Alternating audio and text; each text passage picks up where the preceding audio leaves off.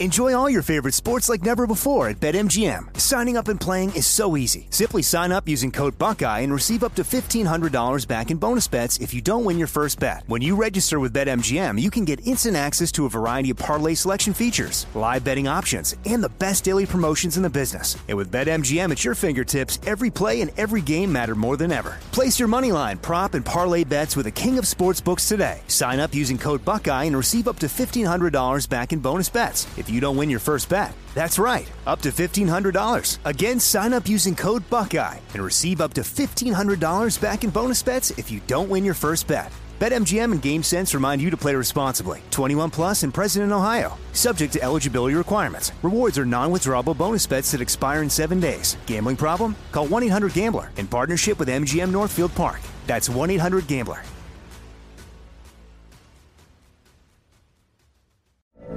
From BBC Radio 4, Britain's biggest paranormal podcast is going on a road trip. I thought in that moment, oh my God, we've summoned something from this board. This is Uncanny USA. He says, Somebody's in the house, and I screamed. Listen to Uncanny USA wherever you get your BBC podcasts, if you dare.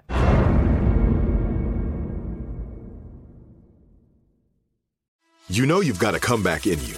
When you take the next step, you're going to make it count for your career, for your family, for your life. You can earn a degree you're proud of with Purdue Global. Purdue Global is backed by Purdue University, one of the nation's most respected and innovative public universities. This is your chance. This is your opportunity. This is your comeback. Purdue Global, Purdue's online university for working adults. Start your comeback today at purdueglobal.edu. Are you looking for the perfect move in ready home this spring season? Now's the time to buy at Fisher Homes. For a limited time only, enjoy below market interest rates starting at 5.375% APR, 6.139% APR. With these exclusive lower rates, you can save hundreds on a move in ready home and start enjoying the benefits of home ownership even faster. Schedule your personal tour with one of our new home specialists at FisherHomes.com and make this spring the season you find your perfect home sweet home. Financing provided by Victory Mortgage, LLC, NMLS 461249, Equal Housing Lender.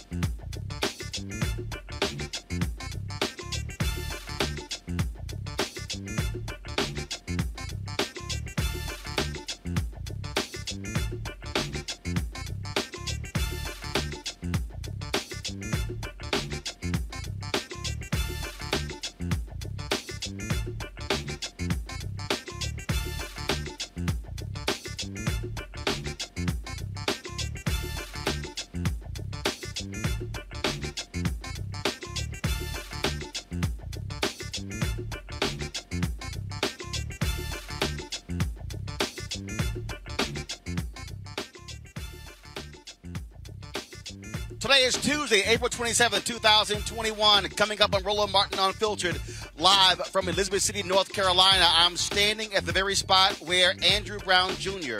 Uh, was initially shot by sheriff's deputies uh, here in this county. We will show you the results of the independent autopsy conducted by the family. We'll also give you their reaction. In addition to that, we'll hear from the head of the North Carolina NAACP as well as the man who is the landlord of the home here, who has known Andrew Brown Jr. since he was five years old, plus uh, a 12 year city councilman talks about the impact of this shooting on this city as well. In addition to that, folks, we will also hear from a black family who had their son killed by a detective in High Point, North Carolina, six months ago. They still have no answers. Folks, we have a jam packed show. It is time to bring the funk on Roland Martin Unfiltered. Let's go.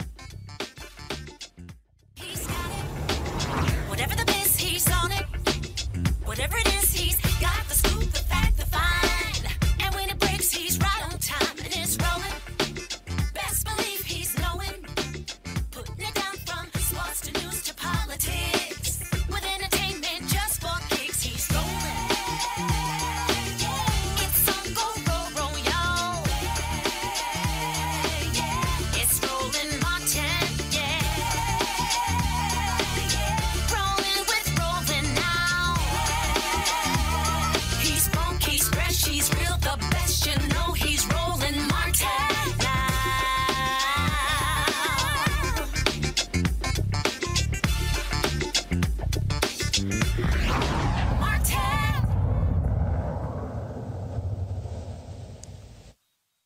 Folks, it has been six days, six days since Andrew Brown, since he was shot and killed here uh, in Elizabeth City, North Carolina. You see, we were at the spot uh, where he was shot and killed. You see, what they have done is they have actually placed uh, these candles out here where it says Drew. This is his home right here.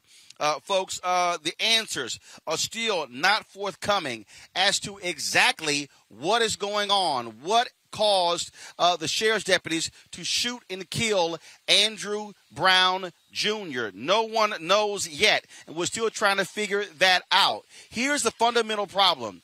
This, the county, the district attorney, the sheriffs, they still are not talking with anyone. They still are not communicating with the family today That was a news conference here in elizabeth city.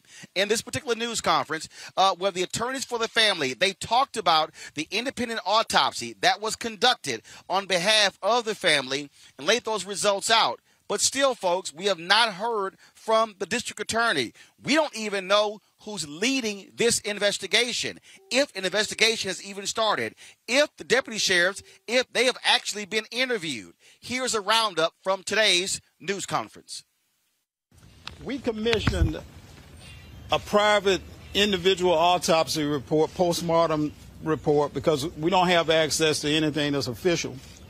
And what our preliminary autopsy report shows is that there were five penetrating bullet wounds to the body of Andrew Brown Jr. Now, consistent with what you have probably already heard, is that the first initial shots were through the front windshield of the vehicle that he was lo- located in at the time that that that. Hold on one second. They're trying to do surveillance on us. What you probably heard uh, already, and you heard yesterday when Ms. Lassiter gave her recitation of what she saw on the on the uh, video yesterday, was that Mr. Brown had his arms up on the steering wheel of the vehicle that he was then located in. And what happened was that there were five, four bullet wounds, excuse me, four bullet wounds to his right arm. These bullet wounds, according to the autopsy, were more or less glancing shots. They were not fatal shots. So he was able to back up as these shots were coming into the vehicle. He was able to back up, turn the vehicle around, spin off across a vacant lot, and at that time, he was hit in the back of the head here, and that is the fatal bullet wound that was described in the death certificate as a penetrating bullet wound to the skull. And that was the cause of death, that was the manner of death by gunshot. So we now know, because we have not been able to get any official documentation concerning this shooting, that this, in fact, was a fatal wound to the back of Mr. Brown's head as he was leaving the site trying to evade being shot at by these particular law enforcement officers who we believe did nothing but a straight out execution by shooting him in the back of his head as he was trying to get away in a moving vehicle, which no doubt is also against police practice to shoot into a moving vehicle to a person who posed no threat whatsoever to the officers then and there on the scene.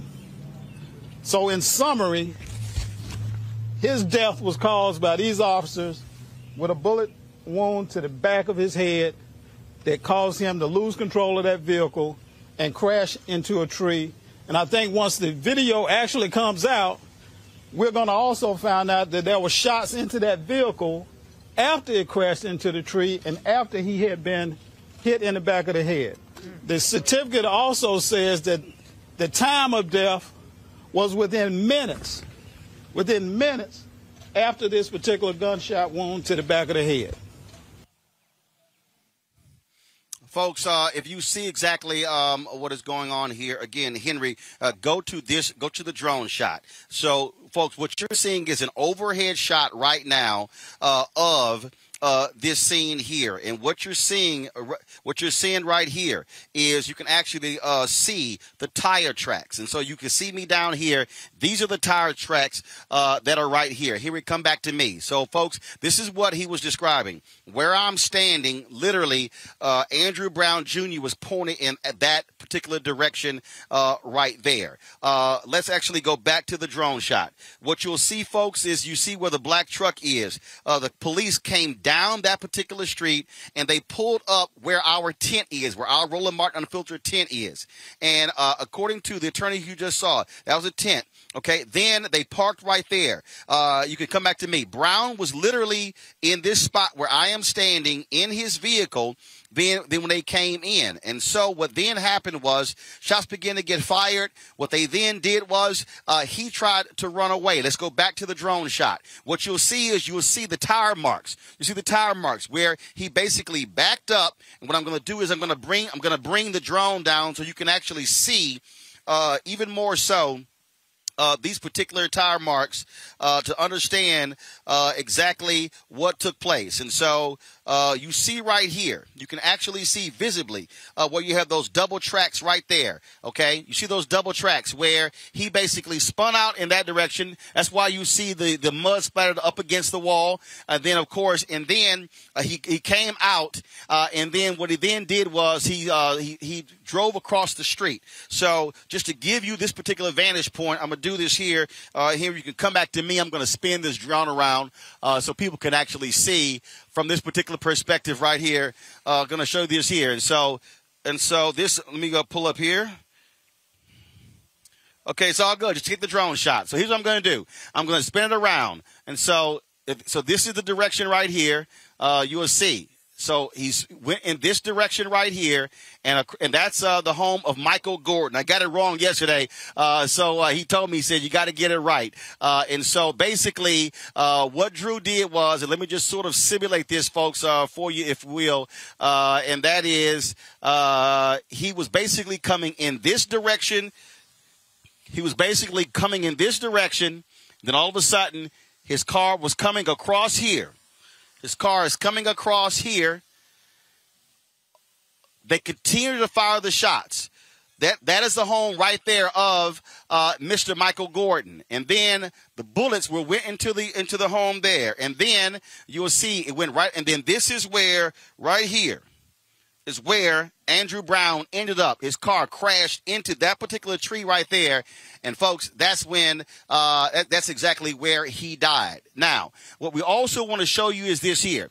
Uh, there was a uh, police camera. There was a police camera. I'm going to bring this back. Sorry, folks. So we got some cars that are coming. I don't want our drone to get hit. Uh, and the drone just got hit, but uh, we'll fix that. We'll fix that. Uh, yeah, I know the car was coming. Anthony, you go get the drone, take care of it. Yeah, literally just got hit. Uh, just got hit there. Uh, so, so here's the deal, folks. So here's what happened. Okay, so so here, so here's what happened here. Okay, so here's what happened here. Okay, there's a police camera. It's a police camera. Uh, there's a city camera that is sitting uh, up here. There's a city camera that is sitting up here. That city camera, that city camera captured what took place here. The problem is the sheriff, they now have the camera. We've been trying to get access to that particular video, have not been able to get access to it. We put in a freedom, we put in a freedom of request form uh, for that video. Uh, we put a, a, freedom of request form for that video, have not been able uh, to get the video just yet. So that's what we're doing, okay? So right now we're going to do this here. After today's news conference, uh, what we did was we talked with the attorneys specifically about what was going on. We talked with them about what this case, what's going on, what's happening to get a better understanding. Several of these attorneys, this is our conversation.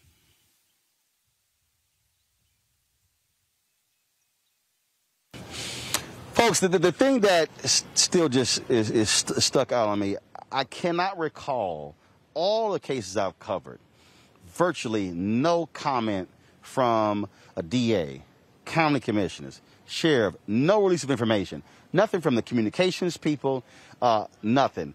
Uh, is, is, is this a shock to you? No, it's, it's not a shock. Uh, to my understanding, the district attorney is running for a Superior Court judge. He's playing politics He's trying to play both hands, but he's failing miserably. Uh, he gave us an indication, uh, Ms. Lasser and us, uh, Attorney Lasser and us, that the family will have an opportunity to see this video, complete video, no redaction. He, that he failed on that promise. He absolutely failed on that promise. He have been radio silence thus far.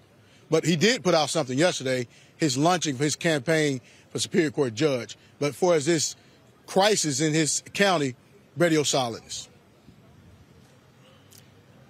in totally agreement. Um, he has not responded. He has not said anything since we talked to him on last Thursday when he promised he was going to do certain things, which is at least give the family a chance to see the video, unredacted, raw video coverage, and that was not done. Public pressure clearly is the only thing that's going to uh, get uh, get them to move on this. Uh, ben, your thoughts on that? I think absolutely it's going to be the court of public opinion that will influence the court of law just like it happened in Breonna Taylor, just how it happened in George Floyd, is the people having to stand up outside the courtroom to influence what's going to happen in the courtroom. I will say this, Roland Martin, you asked a profound question. Have we ever seen anything like this? Yes, we have but we thought we had gotten past it. I mean, that was the old playbook with Michael Brown. That was the old playbook with Trayvon Martin. You know, 10 years ago, they wouldn't do anything, but since we raised the black consciousness level in America, and you remember, Roland, when we were back there stomping in Sanford, they had got away from trying to hide the ball, but it seemed like in Elizabeth City, North Carolina, they haven't learned their lesson. I just think that uh, they're going to have to. Uh, it's going to have to take the people of this city, uh, in this county, uh, every single day, uh, keeping that heat on them. Because otherwise, uh, if they don't, if, if they see it petering it out, if they see, okay, fine, not that many folks there. No, it, it has to be a level of intensity in order for to get them to move. That's the only thing that's going to ha- happen. your your thoughts on that? I mean, I agree with you, but the thing that shocked me the most is that when you have lawyers of this caliber come to a place like this and it felt like they talked on deaf ears, they didn't respect them. For for people I know like from the streets that go and get cases and catch cases and get legal aid lawyers, if these people right here in this city couldn't do what what we thought that they could do like this, I feel sorry for the people here that got to deal with the situations where you got a legal aid or something, because this this system here is uh, an in-house system, and if you ain't in the house with them, you might not get justice. Uh, the hearing tomorrow is going to be huge, um, and in terms of getting that video released, uh, any any indication uh, from your perspective, will the DA support it, oppose it? Are there any public officials do you know who are, who are calling for it to be publicly released? Well, I think the city council here in Elizabeth City has indicated that they do want the video released. I think the county commission has indicated that they do not. They support the sheriff, they support the county attorney. Uh, but I don't think that this video is going to stay hidden for very long, much longer. Uh, the media, the people in the street, the pressure that's being placed upon these government officials is going to be so great over time that eventually it's going to come out. And what it's going to reveal is that there was a failure in this community from the police standpoint, from the sheriff's office, in their tactics, in their methodology, in the fact that they basically had no respect for the law. They took an arrest warrant and took it to be an execution warrant. You know, Roland, in Pasquotank County, Pasquotank, Pasquotank County, they are different from the leadership in the city. Elizabeth City is the majority population of the county, and they're controlled by brothers and sisters. They have went on record to vote unanimously to say release the video, but it's the county DA, the county sheriff, the district attorney, people who don't accurately I guess, uh, represent the interests of our community, saying, no, we won't release the video. And so we have to show them that we will not be marginalized because they're used to marginalizing black people in this county. Well, don't you have two black county commissioners? Where are they? It's the division here for the ca- the government. The city. If you look at the look at the police um, force for the city, have one white command staff, rest of the officers black. The county have one black and rest of the rest of the command is white. It's complete division here in this city, and you are seeing it at its face. The city is saying release the tape. The county is saying no, we're not going to release the tape. And the question about the district attorney, he is going to oppose it. He is going to oppose it, but you need to leave, listen carefully. Why? What is his opposition? If he's opposing it for an arrest, where's the damn arrest at? Where's the damn arrest at? So. All right, then. Well, look, uh, we're certainly going to uh, stay on top of it, and we'll see what happens uh, in, in tomorrow's court hearing. I'm sure that's not going to be the end of it, so we'll stay on top. Thank you. I appreciate it. Thanks a lot. All right, folks. In a moment, we're going to uh, show you my interview with the uh, head of the North Carolina State Conference of the NAACP, as well as uh, the brother who actually owns this home, uh, who knew and who's known Andrew Brown for a number of years. Right now, though, I want to bring in uh, my panel uh, to talk to them about this. Let's go to Ben Dixon. He is host of the Benjamin Dixon Show podcast, uh, Killa Bethea, communication strategist, and also Mustafa Santiago Ali, PhD, former senior advisor for the Environmental Justice EP. Uh, Benjamin, I want to start with you. Uh, the, the lack of answers, the lack of understanding. Literally, we do not know if there's an investigation. We don't know who's leading the investigation. We don't know who they're talking to. We have not had a public statement from the DA. We have not had his communications folks come out and say anything to anybody about what's going on. Uh, and so you had yesterday showing of the video, uh, 20 seconds. All right, we're talking about we're talking about being right here where there's that's a city camera.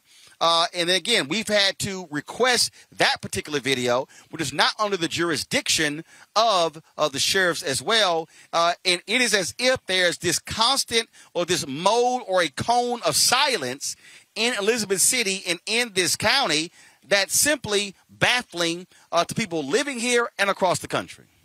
Yeah, uh, Roland, there is a there's a thing that happens after every police shooting where the police like to give themselves enough time, and not just the police, but all that are involved uh, the prosecuting attorney, the DA, in, in the case of Breonna Taylor, you had it all go all the way to Daniel Cameron. They give themselves enough time to get their story right and the story that they want to run with in the media. Despite the evidence that's in the video, they have to make sure that they can corroborate their stories amongst themselves so that when they go out and speak, they can all speak in one voice. Ben uh, Crump actually mentioned um, Ferguson when he was speaking in that clip that you shared. And it just really shows you how the games that have been played over the last 10 years since Ferguson, all the way back to Trayvon Martin, all the way through any police shooting, it's the same game that's played over and over again. The police are not there by themselves in these issues. They have the prosecuting attorneys sometimes and the district attorneys behind them in these in these types of cover-ups. Uh, Mustafa, th- that really is uh, a fundamental problem that we're facing here. Folks here have been calling for transparency. The problem is we don't have transparency. Yeah, well, they know with transparency, that means that folks are going to get the real information. Folks are even going to get even more mobilized when they see the execution of this young man. And that's exactly what it is. When you have a kill shot to the back of the head, that's an execution shot. So Mm. we understand this game that is continually being played where black folks can have their hands on the wheel of a car and be killed, or you can have your hands handcuffed behind your back and still be shot. Um, and we see this play out time and time again where we are complying. And the interesting thing about this case is that I don't blame that brother for actually trying to drive away. If you're shooting at me, I'm trying to get away as well. That is just the natural state of someone trying to protect their lives because we have seen across the country when you comply and when you listen to whatever the order might be from a law enforcement officer, you are literally rolling the dice with your life. So until they do better, we have to do what we have to do to try and protect ourselves. Uh, Kelly, uh, uh, as someone who's a communication strategist, uh, the folks here are failing communications 101 across the board. Across the board. You're you're absolutely right. When it comes to situations like this, like the number one thing you should be doing in crisis communications is getting ahead of the story and and holding yourselves accountable by controlling the narrative. Um, be as honest as possible, but still control the narrative. These police officers down in North Carolina aren't doing that, probably because they know that they were in the wrong, and there's no way uh, to do this ethically crisis communications uh, specialist be damned. There's no way to do this and and and get ahead of it in a way that makes you look good. Um, it looks like that these cops were just simply overzealous racially biased and straight up wrong. When your hands are on the steering wheel that's the number one thing that people are uh, telling us to do as black people. When a cop sees you, 10 and 2, make sure that everything's clear. They see your hands, all of these things. Andrew Brown did all of that, and he was still killed. And frankly, I am tired. And I know I'm not the only one. I am tired of having to explain why my life matters, why I deserve the same courtesy, why I deserve the same benefit of the doubt, why I deserve the same amount of grace as my white counterparts in these situations. Because right now, it looks like there's, you know, you hear this analogy right now of, you know, oh, a few bad apples, et cetera, et cetera. This is a rotten tree. And the few bad apples are actually the good cops. What we're seeing right now is the norm. What we're seeing right now is what they are actually trained to do. The difference is it's on camera now, and they have to be held accountable for their actions now. And the fact that we are not given the same courtesy, we are not given the same grace as our white counterparts in these situations it's absurd, especially when you see white people in the craziest situations with cops and they are still alive at the end of the day. I'll never forget in 2016 in Florida, this man was a cannibal eating somebody's face in front of a slew of cops, and they never took out their gun. They took out tasers, they brought in the K9 unit, they took um it, it was tasers, K9 unit, three deputies tackling him. He's still alive awaiting trial. And Ma'Khia Bryant is dead because she was in self, she was allegedly defending herself. Andrew Brown is dead because he was trying to comply. It makes no sense that my skin is more dangerous than a white cannibal. Mm. Uh, folks, uh, we have been talking to a number of people uh, here in Elizabeth City. Uh, we've been talking uh, to neighbors, again, folks uh, who have been impacted. The bullet that went through the door of Michael Gordon right across the street here. we've been talking to individuals who grew up with Andrew Brown Jr., folks who have talked about Uh, uh, the city councilman, and so many others uh, as well. And so we had an opportunity to talk with the head of the North Carolina State Conference of the NAACP, Reverend Dr. Spearman. Uh, he came by. They, they, had a ministers' news conference uh, earlier today. Uh, we're going to be streaming that news conference of the pastors after today's show, and so if you to, for that news conference of the pastors, you can see that after today's show, but we had a chance to catch up with Reverend Spearman uh, right here at the scene of the home. Here's our conversation with him. Reverend Dr. Spearman, y'all got together and you had a news conference earlier today. Uh, uh, talk about that. Yes, we gathered together. Uh, the clergy, the area clergy, had a an exclusive meeting with them at two o'clock, and the attorney uh, Harry Daniels was with us on hand to provide any answers to any questions that they had. But our our goal was to mobilize the pastors in the area and any ministers that may have have had interest in being with us, so that we can make sure that we set the narrative straight uh, one of the things that was concerning to me is how on the uh, the day that they were going to mm-hmm. show the footage to the family that they they declared a state of emergency. Right. Which is always, you know, you know what's going to. They already right. knew what was going to be on the tapes, and they're basically setting us up to go and tear up stuff and all of that kind of thing, which you know we don't we don't do, but they try to compel us to do those kinds of things. Right. Yeah. So we uh, we called a a moral state of emergency and tried to change the the uh, context and help them to understand some things, especially about the uniqueness right. of the black belt of, in the state of North Carolina. You know, this is one of the this is one of the original 40 pre-clearance counties mm-hmm. in North Carolina that uh, that uh, of course was eviscerated in the uh, in the uh, 2013 um, Supreme Court decision, mm-hmm. Shelby versus Holder. Yeah. Talk about um, again. Uh, yeah, we've spent a lot of time talking to people here. They've expressed their frustrations with, uh, with, with with the county officials here. Uh, they say you have black representation on the city council, but the issue is with this county. Right. And that was something that I was adamant to bring out. I was intentional to bring out that um, my, as far as I was concerned, that it wasn't even the it wasn't even the sheriff who was the one that we should put the spotlight on, but it's the district attorney. Right. And the district attorney is now uh, uh, he's poised to run for the superior court seat here in uh, here in the uh, the, the I think it's called the, the first prosecutor prosecutorial district. Right. And uh, as such, he would be the only, because the seat was occupied by Judge J.C. Cole, who was an African American for 20 some years, he and his wife. But now, if this dude wins, it would be in the hands of a white person. And you know, in 2018, the North Carolina NAACP traveled to uh, Washington, D.C. to oppose the confirmation of Thomas Farr to the Eastern District of mm-hmm. North Carolina. Right. So we uh, there's there's some there's an African American that's running and uh, and and the choice, the pick really of Ju- Judge uh, Cole, and we're hoping that uh, we'll see something manifest there. Well, and the issue there, and talk about the attorneys and others, is just how uh, the DA has been non-responsive. Non-responsive, uh, Roland. I have been calling the office continually. When I first called on April 21st, they told me that he was not going to be in his office until the 26th of April. And I said then, I said, that's unacceptable. You're telling me that he's out of pocket until the 26th with all of this that's going on?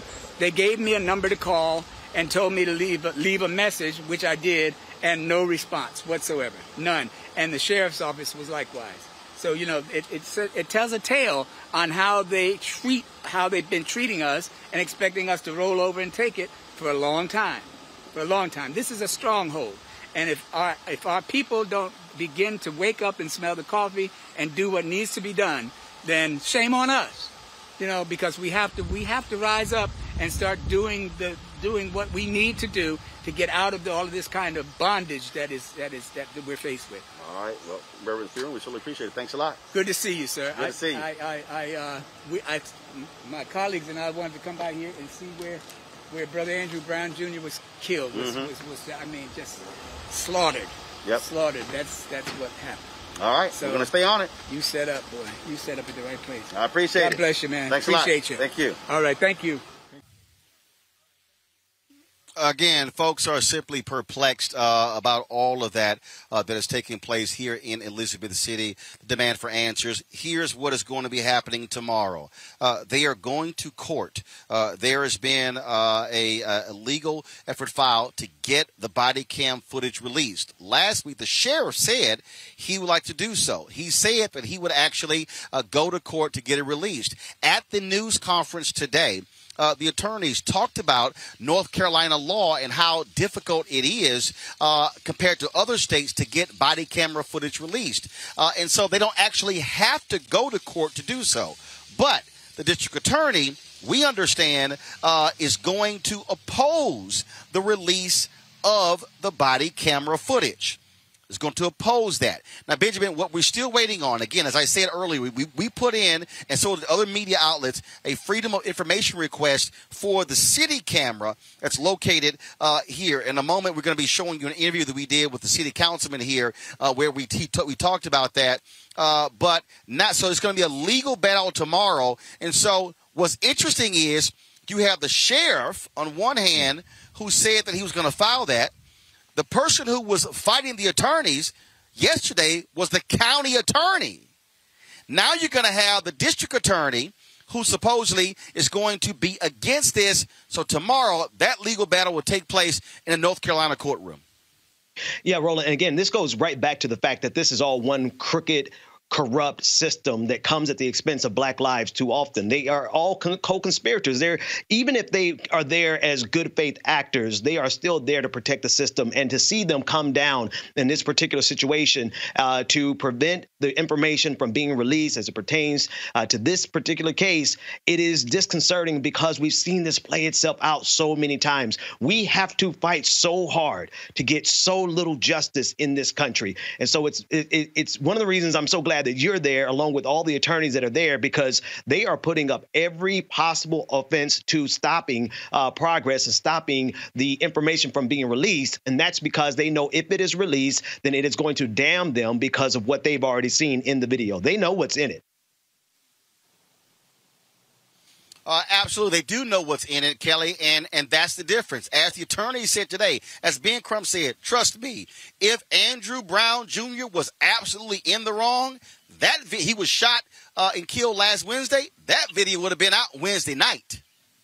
it would have been out the minute that it happened, honestly. Um, and you saw that uh, last week with uh, Ma'Khia Bryant's case. So the fact that you know people are justifying the murder of a 16 year old allegedly trying to defend herself just because of what a video looks like um, compared to this situation where by all accounts with the exception of the police because we don't know what their account is um, andrew brown was completely in the right. He was compliant. He was you know doing everything that he was supposed to do. And this goes back to my point that i just said a couple minutes ago I deserve, we deserve as Black people the same amount of courtesy, the same amount of grace, the same benefit of the doubt as my white counterparts when it comes to these situations. All we're asking, frankly, is to arrest us like we're white. Mm. Good point, Mustafa. It's an excellent point. You know, comes down to this. We know that these cabals exist around our country where these individuals will do these types of actions where they get everybody together, there's silence, there's no transparency, and then, you know, they'll begin to sort of leak out little tiny bits of information and trying to sort of paint the individual uh, in a less than human way. So for us to counter that, one of the things that we do is continue to put a spotlight on this, but two, in listening to the minister, we got to make sure that we're also voting in record numbers so that we get the right people into these offices to be able to counteract some of this thing. And then the third part that's tied to our vote, is making sure that we have a Department of Justice that has individuals who are willing to lean in on these types of things. Now, I know it has to play out for a little bit on that local level, but the Department of Justice knows that these types of cases continue to happen across our country. And that means we need a Department of Justice strike team so that when these types of killings happen, that they are on the ready and they are already moving toward where these places happen to make sure that people are actually following the right things and getting information out and making sure there's no funny business. So our vote is supposed to matter. So Department of Justice, we need you to be on your job. Uh, and so we're still waiting to hear from that. Now, uh, speaking of the investigation, uh, earlier today, uh, when we came out to the to the scene here, uh, several investigators from the State Bureau of Investigation, a couple of those investigators, actually came out uh, and they met with the landlord here. And so this is the video here of those investigators arriving on the scene here to talk to the landlord. and so what they were coming to do, they were coming to actually check to see about additional cameras. Uh, apparently, uh, there were cameras uh, that were actually inside. There were cameras that, were, that were, was a ring camera, and apparently there was another camera. Uh, they thought, or they were told, that there were additional cameras on the inside. They wanted to check that out. And so they went inside. They offered no comment to those of us uh, in the media. Uh, and so uh, that's what they did there. So after they went through the home, they were only in there. They were only in there max maybe maybe uh, ten minutes uh, then we had an opportunity uh, to talk with the landlord uh, about what they were looking for, what they were in search of. He also had an opportunity to talk to us about Andrew Brown Jr., someone that he has known uh, since Brown was five years old. Of course, that's the last uh, 37 years. So he, here's that here's that conversation. Andre, uh, were those investigators with the State Bureau of Investigation? Yes, it was. and what did they talk to you about? Um, they wanted they had, they had received some information that there was some interior cameras as well as an exterior doorbell. Um, they went in, they looked for the doorbell. Of course, it's gone. And they went inside to look for a, camera in the kitchen, and it's also gone. And when you say it's gone, were those installed by you? no, that was by- installed by Mr. Brown. Mr. Brown told me himself that he had installed cameras at this residence. Because uh-huh. um, if you walk around, you see some of the windows are busted out. They were, you know, they this particular thing incident happened prior to and they have pictures that there were cameras in front of the house as well as a ring doorbell directly after the incident. So the cameras that were they were removed, who removed them? Now that I don't know, but I do know that the only people that was on scene were the investigators. When we were able to with, come with on the sheriff's office, the sheriff department, yes, and the SBI was here as well. But when we left, I mean, we was able, excuse me, when we were able to come on the scene, the cameras were gone. So, and the doorbell was gone. So you don't know if SBI that was SBI. Yeah, so, so they, they, didn't take them. So the SBI doesn't have them. No, sir. So it, it's either city, it's either DA, it's either it's either sheriff's department. That's right. That's who right. has them. It's investigation. Somebody in the investigation unit has those cameras. Gotcha. And so they, uh, so that's that's that's that's what they were really looking for. Yes, sir. That's exactly what they were looking for. Gotcha. How uh, how long did uh, how long did Mr. Brown live here? Um, about a year. Got about it. a year. About a year. Got it. Uh, uh, uh, describe what kind of tenant. Uh, oh man, awesome tenant. Uh, as I was telling the guys from CNN, is Brown came. I taught Brown basketball years ago. He was on my basketball team, and he used to always see me on the street. Hey, you know, Simpson, rent me a place. No, I'm not renting you because you'll never pay me. You'll never pay me because I knew him, and I, had a, I have a policy not to rent to people that I know. This particular day, he came to my office, and he cried. He said, "Man, I got to get my kids back." He said, "Social services has two of my kids at this city, two of my kids in this city." I said, man, I'm gonna give you a chance. And I did that. Not once did I have any problems with him. Quick story. He went to court. He was still living in a hotel. House was ready. The judge asked him, where you still living? He told the judge he was still in the hotel. The judge continued 30 to 45 more days. He could have easily told the judge that he was home and he could have moved the process to get his kids. Mm-hmm. But he was honest with them. He mm-hmm. was honest. Um, certainly, um, a lot of people have uh, expressed their their feelings, the shock and dismay of what took place.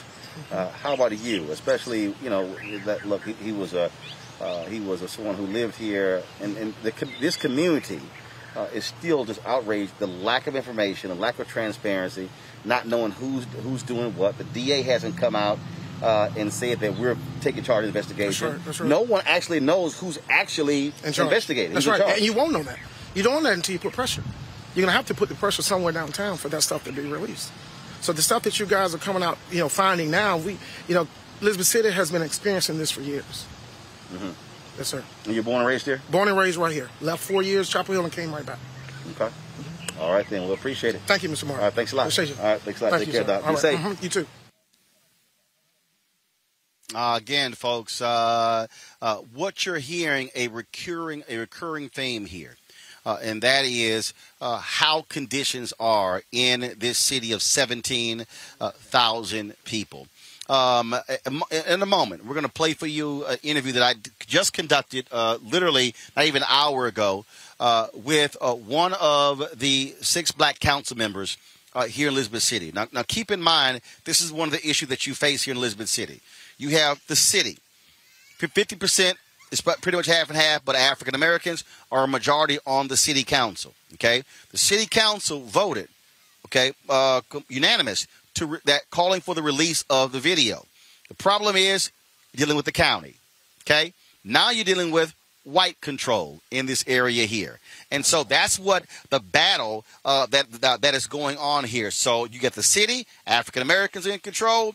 Now you got the county, whites are in control. And so the racial dynamic uh, exists here. You got folks who've talked about uh, how the, the issues they've had with policing on the county side, but then you see a significant number of black cops on the city side. That's that's the dynamic uh, that is going on here.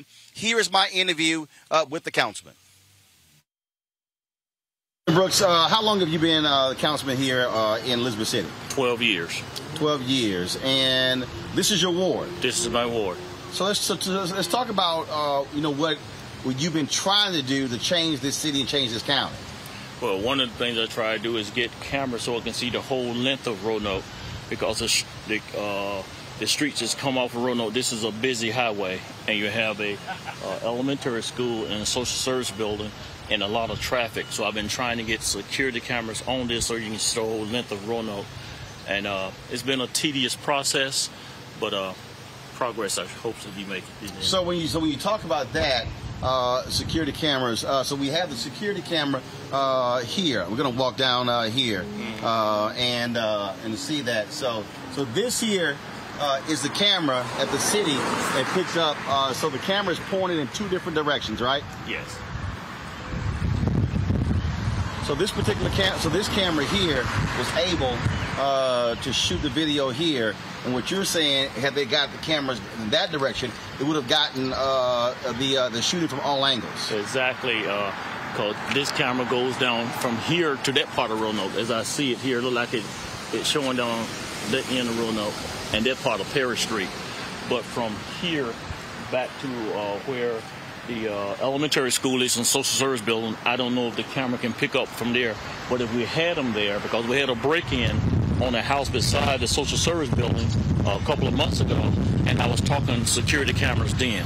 So if they had them then, it would have picked up all the video from the when they landed in the tree, and this would have picked up over there, and we wouldn't have to go through the tedious process of trying to get the body cams from the uh, deputy sheriff, the one that uh, shot, and I say the term loosely, murdered this guy because you're supposed to be innocent until proven guilty. Now, on the city. So this is a city camera.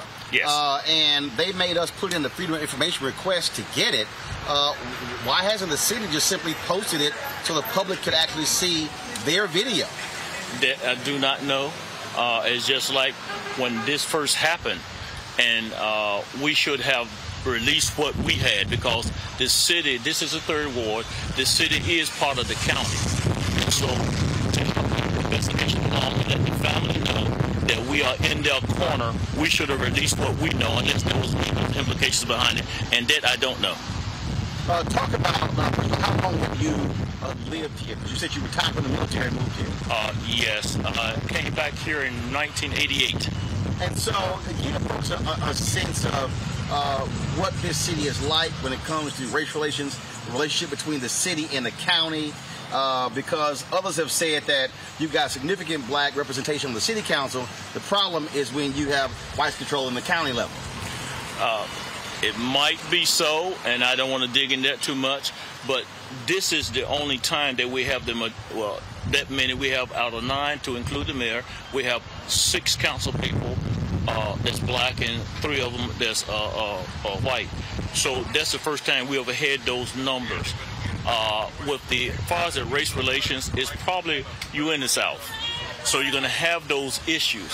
But what happened is that we never have never seen it, even coming up as a kid, to explode in the way that it has has exploded now. That's not good. That's not good. So we need to bring the process along with it as fast as we can, but as thorough as we can, without the family having to experience all this pain with every heartbeat it t- intensified. So uh, that's what the issue. So to answer the question you asked me, I it's probably some in deep threaded racism, but it don't come out because this could have that look of racism too. Because I don't know if you had any. I don't know. I know that seven supposed to have been on administrative leave, but the fact is that no one can absorb. It's almost as bad as them uh, choking Eric Garner or them having a knee on George Floyd's neck. They shot this man while he was trying to get away with his life. You know, it's the same thing. You shoot him in the head execution style. What would have been the backlash if Chauvin had just turned uh, George Floyd over and shot him in the head execution style? You know, so we got to think on terms of that. That's bad. This is bad. This is not good. And and, and in a small town, a southern town, I don't know how long it would take for us to recover from this because this is tragic. Yeah. How problem is how problematic is it for you? Uh, the, how how silent the district attorney has been, and essentially the sheriff's office seems like they're investigating themselves. and you know, and that becomes a problem. And uh, I will listen at the attorney for the family. And what bothered me is that the way they say that the county attorney talked to them, and he talked to them as if they were somebody off the street, and they say they have never heard anyone talk to them like that again. That is a troubling thought because you'll do that with someone that is nationally recognized and the attorneys that have come down now. Imagine what the attorneys that's in this town, that people of color probably have to experience. That's that's very uh, uh, heartbreaking because it don't supposed to be like that. You know, uh, I don't. Um, it's it's uh, a loved one has lost their life. You know, and and in a sense like this, there's no doubt that the first step when you don't have no solid evidence for what you did, you start trying to assassinate someone's character. You try to assassinate your character. When they start uh, trying to assassinate this character, you know that means that they don't think they have enough evidence that's solid enough to prove what they did. I really believe that, and that's my opinion and my opinion. You know, and I won't back off from it because I've seen enough of it. And I and I tell you right now, I told them a lot of lot of times, sitting on council for 12 years, I've been arrested four times. But I want to go through that because this is we're off topic. But uh, I think that was a tragedy, and it, and it's a it's almost a disgrace and disrespectful with the slow pace that they are trying to uh, uh, do the investigation. I believe in thoroughness, but don't let justice ride on the back of a turtle.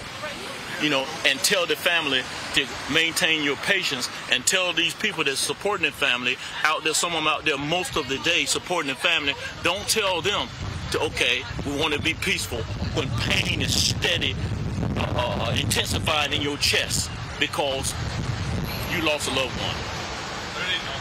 All right, I appreciate it, sir. Thanks a lot. Thank you very much. Yeah. Let's just double check again. Uh, first name, last name. Uh, Michael Brooks, Councilman, Third Ward. All right, I got it. Thanks a lot. Thank you. I appreciate it. And that was again Councilman Michael Brooks there, and we certainly appreciate that. Um, one of the, I think you see this recurring theme, Ben. You, you see uh, that people here and, and talking to other people, they said, "Hey, you know what? Folks here, uh, you know, they aren't very aggressive. They're not necessarily uh, going to be out here acting upset. But people are also saying that this could very well be the catalyst uh, to affect change. That district attorney, he's also running for superior court judge against an African American. So I think what you're going to find is, I think you're going to find where this all of a sudden uh, could very well be an election issue for that DA. Absolutely, and you you you absolutely know that they're playing politics with this because that's just the nature of the beast. But to play politics with the pain, like the uh, Cong- uh, council member Michael Brooks just stated, they're playing politics with the pain of family members who are grieving a loss, the loss of a loved one. And, and I, I think to put it into even more context, we really have to understand that this is a long-standing game that has been played on the American people, on Black people in specific, because we have been the recipients and the receiving end of the police state for so many generations. And we've seen time and again that no matter how much evidence we bring to bear, no matter what videos we see, we still have an entire institution of people dead set on making sure that we do not get justice. Absolutely. Got to go to a break right now, folks. When we come back, uh, we're going to go, uh, we're going to hear from a family in High Point, North Carolina, whose son was killed at a church six months later. No answers. We're broadcasting live from Elizabeth City, folks. Uh, take the drone shot here. This is the scene where Andrew Brown Jr. Uh, was shot and killed, and you see the community place these candles out here. These uh, these these uh, uh, these candles uh, spelling out his name here in the driveway at Drew. So that's where we are. We'll be back on Roland Martin Unfiltered in a moment. He's delivering 3 million shots a day, 200 million doses so far, 150 million stimulus checks delivered, a million jobs created, more jobs in the first two months than any administration in history. Plans to rebuild America's roads and bridges and create 2 million more jobs funded by corporations paying their fair share. President Biden getting America back on track. The Democratic National Committee is responsible for the content of this advertising. Black TV does matter, dang it. Hey, what's up, y'all? It's your boy Jacob Latimore, and you're now watching Roland Martin right now. Yee.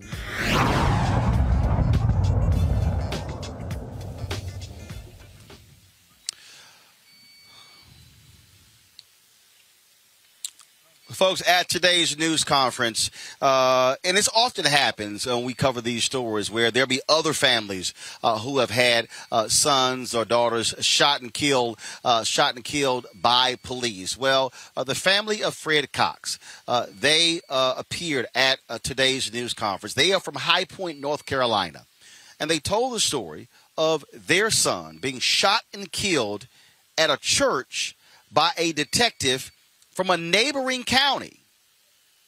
After the news conference, I caught up with uh, Fred Cox's mother and father for their shocking and unbelievable story and how they are still in search of answers in the death of their son six months ago.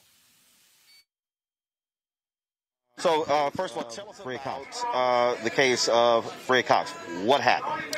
Fred was attending the funeral of one of his close friends, and shots rang out on one side of the church. On the opposite side of the church, a detective chased him into the church as he ushered a mother and her son into the church for safety and shot him in the back twice, one side in the back of the neck and one to the thigh as he ran to a church. My baby's body laid inside the church. We do not know who the detective is. They will not release his name, and it's been almost six months, and I'm still fighting. So, so in terms of, I mean, so obviously there was a shooting. In terms of uh, the district attorney, nothing, no, nothing from them, nothing at all. She called me on Friday to say she was giving me a courtesy call. I'm not sure what a courtesy call means because six months ago my son was murdered. So what is a courtesy call? And I'm trying to sympathize with her, like, ma'am, this is my child. He's gone. The only child that I have killed in a church. What do you mean you giving me a courtesy call? But that's all she would say. She would not give me any more information. We haven't heard anything. We don't know anything. Just like you asking us questions, we have no answer. Was it a was it was it a city police officer? Was it a sheriff's deputy? It was Do you even know that? Davidson County um, detective. Davidson County detective. He was out of his jurisdiction, and his higher up stated in the in the paper that he didn't know if he was off duty, if he was working the case. He didn't even know. So, you, so you say he was out of his jurisdiction. Uh, the shooting did not take place in Davidson County. No, sir. So what county? In Guilford County. What county was that? Guilford. Guilford County. And he was a Davidson County detective. So what was he doing there? He said it was, from my understanding, again, no one will contact me. He was doing an ongoing investigation. I don't now, know. Now, was he at the church at the funeral, or was he somewhere else? He was inside the church at the funeral. From my understanding, he was in close perimeter to my son. He saw my son. He walked past my son in the church. So he knew exactly who my son was as if he was targeting him alone. My son was in his car, jumped out his car, and pushed the lady and her son was telling them, get in the church, get in the church, they shooting. And he chased my baby in the church and shot him from behind So that was shooting taking place outside. on the opposite side of the church, and my son was murdered on on the other side of the church. So was the shooting taking place at the church, or was it nearby? Was it? uh, it was nearby. It was on the side street. So, so to y'all understanding, it wasn't people who were actually attending the funeral. No, no, no, no, no. It was nobody attending the funeral that we know of. So there's a shooting taking place near the uh, uh, near the church. Your son's in the parking lot in his car. Was he leaving or was he just arriving? The lady, the eyewitness, the key witness said that he was in the car. The car was crunked. She could feel the wind from the air being on. So he was ready to go when the shot started firing. And he jumped out the car and because she was speaking with him through his window. And they run in, into the church for safety and he was pushing her. She said he fell and she was reaching out for him. But she, she said she knew if she stopped, she would be murdered too. She said he was just laying face down. So shots were being fired. He's pushing her into the church, and then all and so the She kept saying somebody was chasing us. Somebody was shooting inside the church. It was the detective chasing chasing them in the church while shooting. so the detective was inside the church attending the funeral. Yes. There's a shooting that's taking place outside, Yes. not at the funeral, but across the street. On the on the on the the street of the church. We don't know if it was connected. We don't know. Shots ring out. All of a sudden, uh, he's pushing his lady in for safety. He's on the outside, pushing her on the inside. Next thing you know, shots are fired on the inside to him outside. That's right, from my understanding. And she is the key witness. I did speak to someone at the SBI. The SBI is putting it off on the DA. The DA is putting it off on the SBI. It's like tug of war, but I'm getting no answers six months later. So, so, so who is the DA? Um, Avery Crump Avery, Avery Crump. And she gave you a courtesy call when? on last Friday. And the call was just to say, hey? Hello, I'm just letting you, I'm giving you a courtesy call. We are working on your case. But it's been six months. Exactly. Six long months. Who is, uh, uh, have, have y'all hired an attorney to represent y'all to bring pressure on them? Uh, and who is that? We have um, Ben Crump on our case. When did y'all, when did y'all uh, hire Ben? Um, back in December, January, December, January. So he has been working on getting things in order and working on a local attorney. All right, then. Well, we certainly appreciate it. Uh, and hopefully uh, we'll, we'll make some calls. And hopefully we can get some answers. Thank you. Thank you so much. I appreciate it. And also, and uh, uh, how, how old was your son? My son was 18 years old. Just turned Ju- 18. Just turned 18 and just graduated from high school. Wow. Played football. Anybody knows Fred? He was well mannered. Still, he was one of those kids that said yes, ma'am, no, sir. He was that type of child, and they have tried to crucify his name. They, it, but who is this detective? Who is Detective Hill? Is he working? Is he on paid vacation? In, like fact, you said? in fact, the woman who you said was a witness, has she been interviewed? Did- She she said the interview was so light it was not to prosecute. She was she said she was ashamed of the interview from the SBI. we certainly appreciate it. Thanks a lot. Thank you. We Thank you very much. appreciate you. Thank you. I, I, I, sim- I simply can't imagine, uh, Kelly, being a parent uh, and uh, this is the case. I just can't imagine uh, that, that you're sitting here and, and you're not getting answers when it comes to your child, when it comes to what happened to your child. That, that to me is unbelievable. It's not only unbelievable, it's just incredibly depressing and frankly scary because it shows you just how many cases there are like this that don't hit the media, that don't get the attention they deserve, that are are just slip through the cracks because that's how many of us are dying. Um, one thing I uh, wanted to mention that I forgot when it came to the uh, Andrew Brown case, but it also applies to this High Point case, is the fact that the reason I believe there's not as much uh, coverage on this story, media notwithstanding, is because these two cities are really heavy college towns. Elizabeth City is home to Elizabeth City State University, which is a HBCU. High Point has Shaw, NCAT, Winston-Salem within a 20 to 30 mile radius.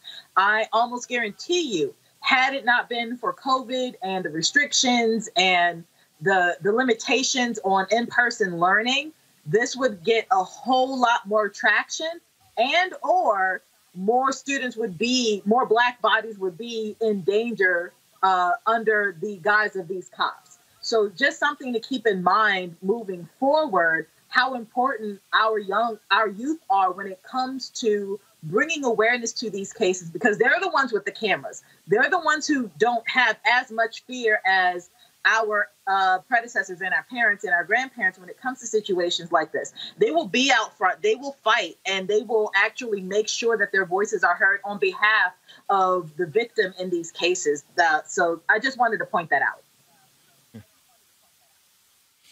Um, uh, again, this is this is being as I as I listen to that mother and father, six months, yeah. and again, son outside trying to save other people, and then he gets killed from a cop on the inside. Yeah. And they six months and they have no answer. That's the part, Roland, that that really throws me because you know this young man, he was at a funeral, so you can't go to a funeral without getting killed by a police officer. Andrew Brown was trying to get away with his life, complying, getting killed by a police officer. Ma'Khia Bryant defending herself, got killed by a police officer. Breonna Taylor sleeping in her bed, got killed by a police officer. Just so many. Like, where can we go? We can't eat, we can't sleep, we can't walk, we can't drive, we can't do anything without getting shot. And then we can't get justice after the fact because they have been able to filibuster this case for Fred Cox for the last six months, which is obscene. And I just can't imagine the pain of that of that family having to cope with not only the loss of their son but also the gross injustice that they're facing. Um, it, it is. Uh, it is. It, it is really unbelievable. It is really unbelievable. Um, uh, what uh, what is taking place, and so we're going to follow up on that story as well, folks. Uh, it, it is it is just it is one after the other. Uh, I am sitting here, um, uh, so let me give you an update, um, folks, um, on the video. Um, I just got an email uh, that we can actually pick up uh, the DVD. Sorry, hey Anthony, I need you to tell Reggie. I know, guys. I know we're live. I need you to tell Reggie call the number I just sent him. Okay, the city has the DVD of that camera that available. We can pick up mm. the DVD. I need him to call right now and go pick that DVD. If, if they can, if we can pick it up now. Have him go pick up that DVD right now. Okay. Uh, sorry about that, folks. Uh, I know it's live, but the bottom line is you got to give out the instructions uh, when they come in. So literally, uh, I just uh, got the email Uh, that uh, it can be picked up. Uh, and so uh, we are uh, working on that uh, as we speak, trying to make uh, that happen. lots of other news has been going on as well, folks. And so we have been covering a different aspect of what's going on. we, we told you yesterday, we told you yesterday what has been taking place coming out of the Department of Justice. Somebody asked in terms of examining the Louisville Police Department and the Minneapolis Police Department. Mustafa, I believe, was saying that DOJ needs to step in. Uh, but the prob- but, but the problem is you're still trying to figure out what's going on. Remember, they can only investigate civil rights violations, uh, and so we're waiting to see uh, if that actually takes place. Uh, what is going to be their involvement? So we have not heard. There, I saw some reports out there. People are saying uh, that uh, that uh, they are going to that they're going to DOJ is going to step in. That is not true. That is not. We have not seen anything along those lines, folks. Uh, that the Department of Justice uh, has decided to step in here. Uh, so, just want to give you that update. Let's do talk about what the Department of Homeland Security. they have announced that they are going to have a significant internal review to root out white supremacy from inside of its ranks. The department, of course, which works to prevent domestic terror threats, terrorism threats will become the latest government agency to attempt to weed out extremists. This has been a priority of President Joe Biden uh, since uh, he was elected. This was the following statement that was uh, released by uh, the head of the Department of Homeland Security. Domestic violent extremism poses the most lethal and persistent terrorism related threat to our country today. As we work to safeguard our nation, we must be vigilant in our efforts to identify and combat domestic violent extremism within both the broader community and our own organization. Hateful acts and violent extremism would not be tolerated within our department. That is that is important, Ben, because uh, the FBI of of the people that they have arrested for January 6th, that insurrection, 52 of those people are government officials, law enforcement, or members of the U.S. military. Yeah, no, absolutely. This is uh, this is interesting because they are going to really find how drenched in white supremacy these institutions really are. Um, January 6th was full of of officials, of, of members of the military, former uh, police agents, oh, just so many people. And we've seen that they have infiltrated. There's been report after report that shows how much white supremacy has infiltrated not only the military, but the different institutions that run the law enforcement wing of this country. That said, the question is, is how thorough are they going to be and what are they going to do with this information? Because we don't just need to discover a study and find out how many are there. Are they going to get rid of them? because these are the people who are charged with protecting and serving law and order, and they cannot provide law and order when they are carrying the banner of white supremacy. Uh, this is significant, uh, Kelly, and it's important. Not only Department of Homeland Security, of course, uh, Secretary of Defense uh, Lloyd Austin said the exact same thing, rooting out white supremacist extremism in the U.S. military. Well, that set off Fox News, but we know, uh, based upon previous stories, uh, the racism that, that blacks and other minorities have faced in the military and how there's a problem in our nation's armed forces with white supremacists. Being a part of these various groups, this, uh, this internal review is critically important. Not only is it important, but at the same time, I think we need to culture of our military. It is the culture of our uh, DHS. We have to basically change a culture in order for uh, the, this violent extremism to to be eradicated. What that looks like, I'm not entirely sure. My only concern right now is even though the the statements from the secretary were very pointed, um, my concern is that, in general, the level of scrutiny when it comes to rooting out racism is extremely high to the point where it's almost as if someone has to say the N word to your face in order for someone to have a case with the EEOC. So if if that is the threshold, then any investigation right now is kind of null and void and moot because it's not that kind of racism that we really need to be looking at. We we do need to see it, but it's the insidious racism, it's the covert racism, it's the microaggressions, it's the racial bias that is covered and protected by the lower levels of scrutiny that we really have to look into, investigate, and then root out. Mm. Uh, absolutely. Uh, folks, let's talk about, we go to Wisconsin, where the uncle of Jacob Blake has been released on bond during a protest uh, demanding the firing of the white officer who paralyzed his nephew. Uh, Justin Blake was among a group of protesters who blocked uh, the Kenosha County Public Safety Department entrance over the weekend. He and two others were arrested on disorderly conduct charges. The department's decision not to fire Officer Rusten uh, Sheskey, who shot Jacob Blake in the back and paralyzed him from the waist down, has sparked citywide uh, demonstrations. Protesters are upset that the officer returned to work from administrative leave earlier this month. Now, let's go to Texas, where a Texas attorney is requesting a posthumous pardon of George Floyd. Uh, Floyd was convicted in 2004 uh, for selling $10 worth of drugs, and he spent 10 months in jail. The arresting officer, Gerald Goines, has more than 160 drug convictions tied to him that have been dismissed by prosecutors. This is a statement released by attorney Allison Mathis. Quote, this pardon application does not seek to redress as much as one might feel that George Floyd was treated unfairly.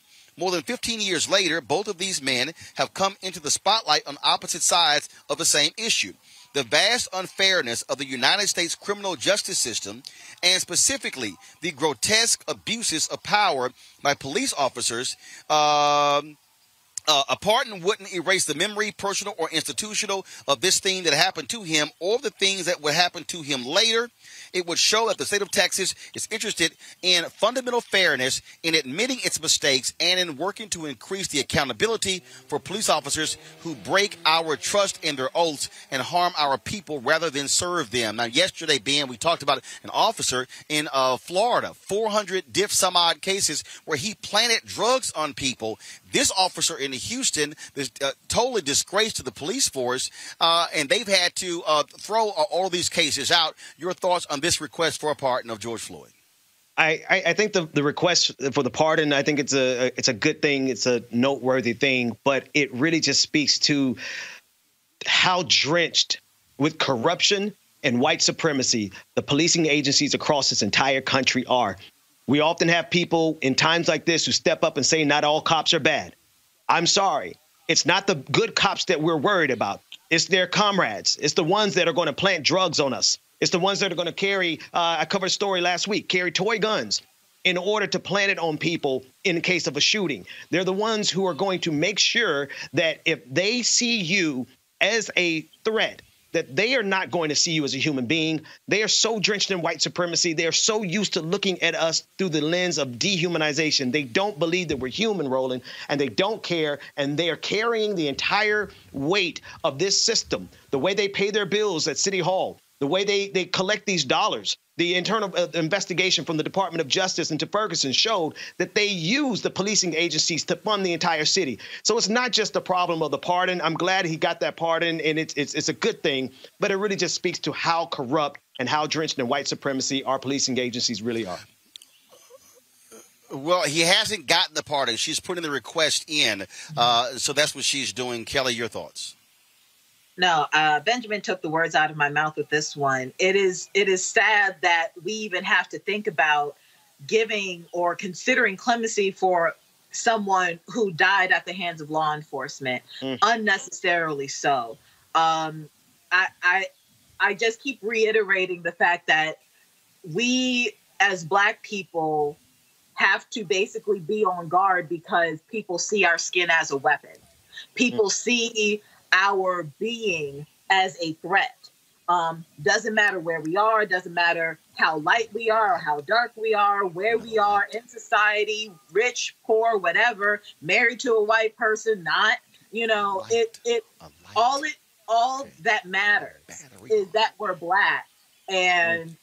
people are threatened by that. And it is a sad state of affairs when my skin basically gives you a reflex to kill me. So, regardless of this clemency, we have a lot of work to do as a country so that we don't even need this kind of clemency, so that another George Floyd doesn't happen. So, like, it, again, I, I just keep reiterating those points let's stay in Texas. The Texas Court of Appeals uh, heard arguments today uh, from lawyers looking to overturn the conviction of former Dallas police officer Amber Guyger. Of course, she was the one who murdered Botham Jean in his apartment. An attorney for Guyger argued that his client should be acquitted of killing Jean and found guilty on a lesser charge. Guyger's legal team asserted that while she did not intend to shoot the 26 year old uh, accountant in 2018, she believes she had the right to act in self defense and protect what she thought was her home, but it wasn't. Guyger, of course, was found guilty by a jury in 2019 after she shot and killed her neighbor while eating uh, while he was eating ice cream in his home. She is serving 10 years in prison. Uh, folks, uh, let's go to Uh, let's go to uh, Georgia, where uh, staffers of the district attorney there are not happy with the Secretary's office. Secretary of State's office said they're not cooperating in their investigation. The lack of cooperation has prompted the officer, the office, to consider whether it it rises to obstruction of justice and uses subpoenas to force the Secretary of State staff members to testify and share information. Now, they are investigating Donald Trump calling uh, the Secretary of State, Brian uh, Raffensperger, with regards to trying to overturn the election. Raffens- Raffensperger's office disputes the motion that the office has not been cooperating. Uh, the first round of subpoenas could be sent out next month. I say, Ben, kind of important when it comes to uh, this whole issue.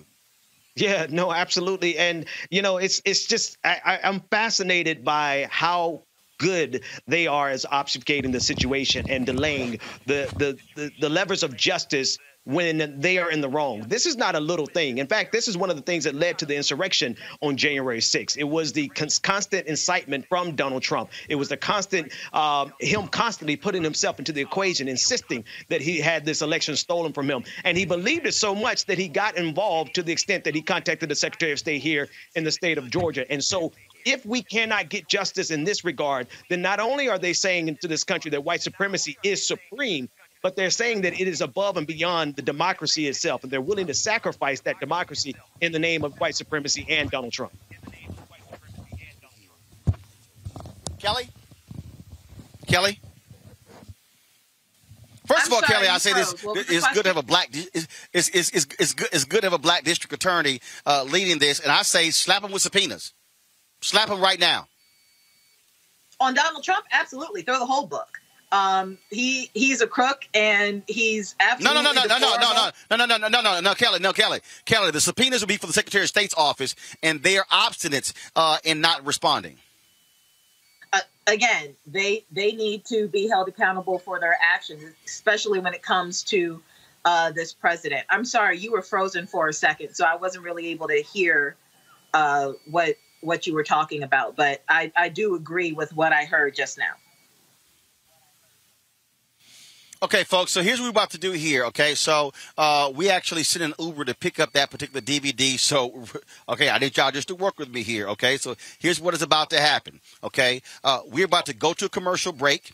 Uh, and then uh, what we're going to do is we're actually going to go into our uh, we call it Roro Mobile, our mobile our mobile uh, studio, and uh, we're going to play. We, we, we have a Blu-ray player that is in uh, the uh, the unit. Hopefully, we can get a DVD uh, to play on that unit. If so, what we're going to do is we're going to actually play the video of the of the the footage that's from the city's camera that recorded the incident where where uh, where of course uh, Mr. Brown was shot and killed six days ago. So we're going to go to a break right now. We'll we'll go to break. Of course, uh, again, this is the drone shot we have up here. Uh, we're literally here at the home of Andrew Brown Jr.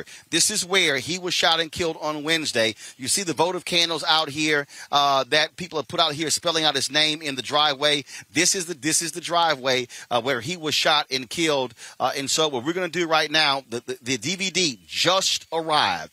The DVD just arrived, uh, and so what we're going to do is we're going to try to play this DVD uh, in our uh, in our system so you can actually see it. Normally, what we do is we try to play it uh, and load it. Everything's perfect. Well, what we're going to do, folks, we're going to improvise. Uh, that's what we do. Uh, we're going to improvise, and we're going to sit here and point our camera uh, to the television. Luckily, luckily in, in our Sprinter, we've got a 46 inch TV. We can actually play it. So we're going to do that in a second. So to the control room, buy me some time. Give me two or three minutes with some of our commercial stuff. Then uh, so allow us an opportunity to get this set up because I want to be able to play this for you because we literally the Uber just we literally just got our hands on the video of the of the Elizabeth City camera uh, that is uh, not even hundred feet from where I'm standing. Well, that camera was pointed down this street down this street here, uh, uh, down the street. And a matter of fact, I'm just gonna I'm just gonna turn the, the if I can turn the. um so let me turn the. Um, uh, the uh, first of all, the drone is gonna uh, is gonna come in for a second here. Give me one second, folks. Uh, let me cancel that. So let me just turn it here. So you see that light pole right there? Uh, that light pole. Let me take it over. I just want to show you this light pole right here. Um, if I bring this thing down, if I uh, bring me try to bring it forward, y'all. Uh, it's a whole lot of wires. It's a whole lot of wires uh, that uh, you'll be able to see. And so let me just uh, point this down. So if you if you see that uh, gray box down there, that gray box, that is the camera right there that we're going to be showing you that video in just a second. So let's go to a break. We'll be back on Roland Martin Unfiltered from live from Elizabeth City in just a moment. I believe that it's movement time again. In America today, the economy is not working for working people. The poor and the needy are being abused. You are the victims of power, and this is the abuse of economic power. I'm 23 years old. I work three jobs. Work seven days a week. No days off. They're paying people pennies on the dollar compared to what they profit, and it is time for this to end. Essential workers have been showing up to work, feeding us, caring for us, delivering goods to us throughout this entire pandemic, and they've been doing it on a measly 7.25 minimum wage. The highest check I ever got was literally $291. Know, the fight for 15 is a lot more than about $15 an hour. This is about a fight for your dignity. We have got to recognize that working people deserve livable wages. And it's long past time for this nation to go to 15 so that moms and dads don't have to choose between asthma inhalers and rent. I'm halfway homeless. The main reason that people end up in their cars is because income does not match housing cost. If I could just only work one job, I could have more time with them. It is time for the owners of Walmart, McDonald's, Dollar General, and other large corporations to get off welfare and pay their workers a living wage.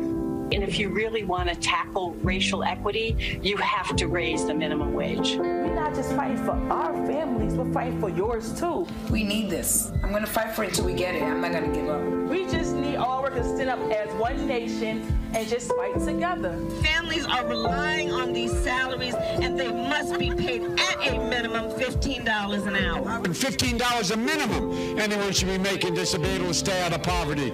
I can't take it no more. I'm doing this for not only me, but for everybody. We need 15 right now.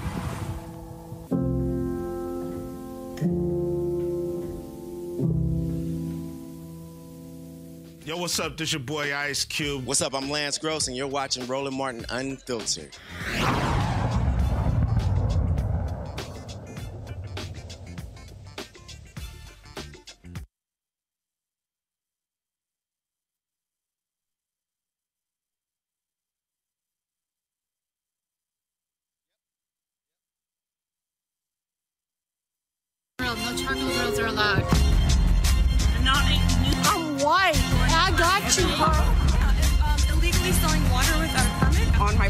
Property. Whoa! Hey! You don't live here. I'm uncomfortable.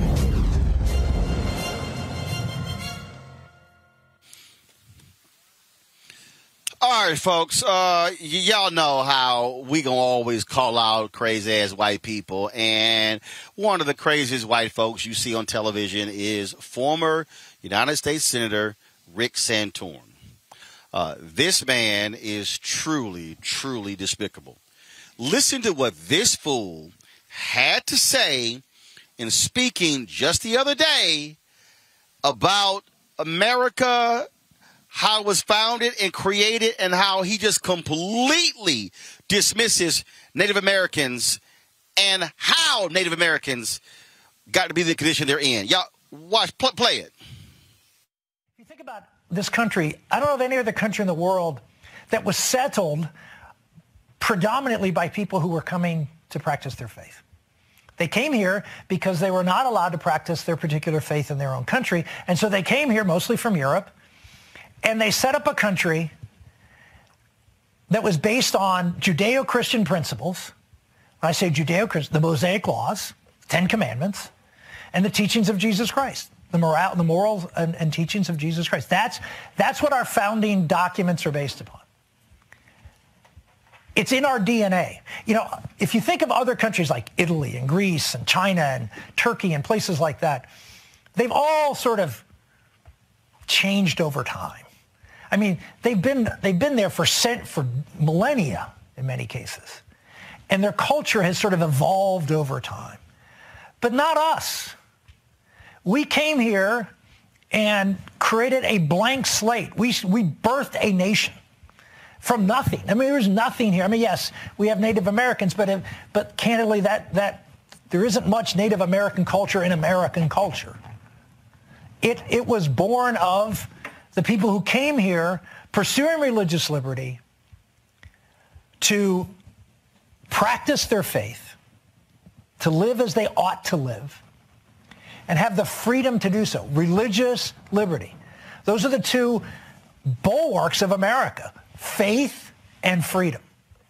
I mean, you hear it all the time now, faith and freedom, faith and freedom. But it is what makes America unique in the world. Okay. Um, where should I start? Um, Ben, did Rick Santorum completely missed that whole part where the same white folks from Europe who he's praising wiped out and killed Native Americans? Did, did, did, did, did well, well, you know, we really don't have, you know, Native American culture because y'all destroyed it. Y'all literally tried to, they literally committed genocide against Native Americans and then to act like there was nothing here. Like, oh, we got here and everything was barren and we did everything. We made. First of all, if it wasn't for the Native Americans, your white ass ancestors would have died because they could not know, they didn't know how to eat and survive off the land. Being gone ahead. The other thing, Roland, is that he had the nerve to say that they birthed the nation right? And uh, harkening back to Birth of a Nation, the movie, um, the white supremacist KKK movie that was played in the White House by Woodrow Wilson, the propaganda machine uh, movie that dis- demonstrated or, or, displayed black people as savages. And so, of course, Rick Santorum is coming from like an elementary school interpretation of Thanksgiving where he views the settlers as those people who were noble and sat down and ate dinner with the Native Americans when the real story is they brought their diseases and they brought their weapons and they massacred an entire, a complete genocide of the Native Americans. And to think, for him to say, rather, for him to say that they built this, right? Yeah, yeah, yeah. They built it with black labor, with enslaved labor on the land and on the body and the blood of Native Americans. So this is this is to him, it sounded good because he tried to wrap it in Christian values but it shows exactly how drenched in white supremacy even the most ridiculous Republican actually is. The, the, the thing to me, Kelly, is just how laughable mm. uh, white folks are in this country with this idea that, oh, we built this. First of all, you stole it this notion that there was nothing here when you arrived is grossly incorrect. People were already here. Christopher Columbus didn't found a damn thing. You can't found you can't be the founder of something that was already found. That's first. But second, when you talk about what these Europeans did, how they raped and pillaged this country, how they stole land, how they killed and maimed in order to take control. And yes, we celebrate Thanksgiving, and it was the Native Americans who were being cordial host and then there and then the very people who they were helping who they were supporting turned right around and said, We're going to kill you. And if we don't kill you, we're going to subjugate you to our rule and our authority and our white supremacy. That is the history that Rick Santorum refuses to acknowledge. And CNN has said nothing about those comments. Yet they got rid of Marc Lamont Hill when he made comments talking about the people of Palestine. They got rid of uh, other folk. They got mad uh, at uh, the comedian Kathy Griffin when she uh, held up a bloody head of Donald Trump. Uh, is it was was it uh, Reza? Us, um, mm-hmm. I can't remember, remember his last name when he made some comments and they dropped his show. Yet, uh, Mr. White Supremacy, uh, Rick Santorum, is still employed there. I don't know for how long, but you're absolutely right. They're taking their sweet time regarding uh, having a response for this situation. Um, it is always so interesting to me how white people glorify and romanticize and try to justify genocide. Um, it, it, it, it's absolutely baffling to me. But the one thing that he said, and I'll give him this much, when he said we came here and created a blank slate, mm. that is the closest thing to the truth that he has ever said because he they did create the blank slate, which implies that there was something here. There was something here that was frankly better than what they had, which is why they came here.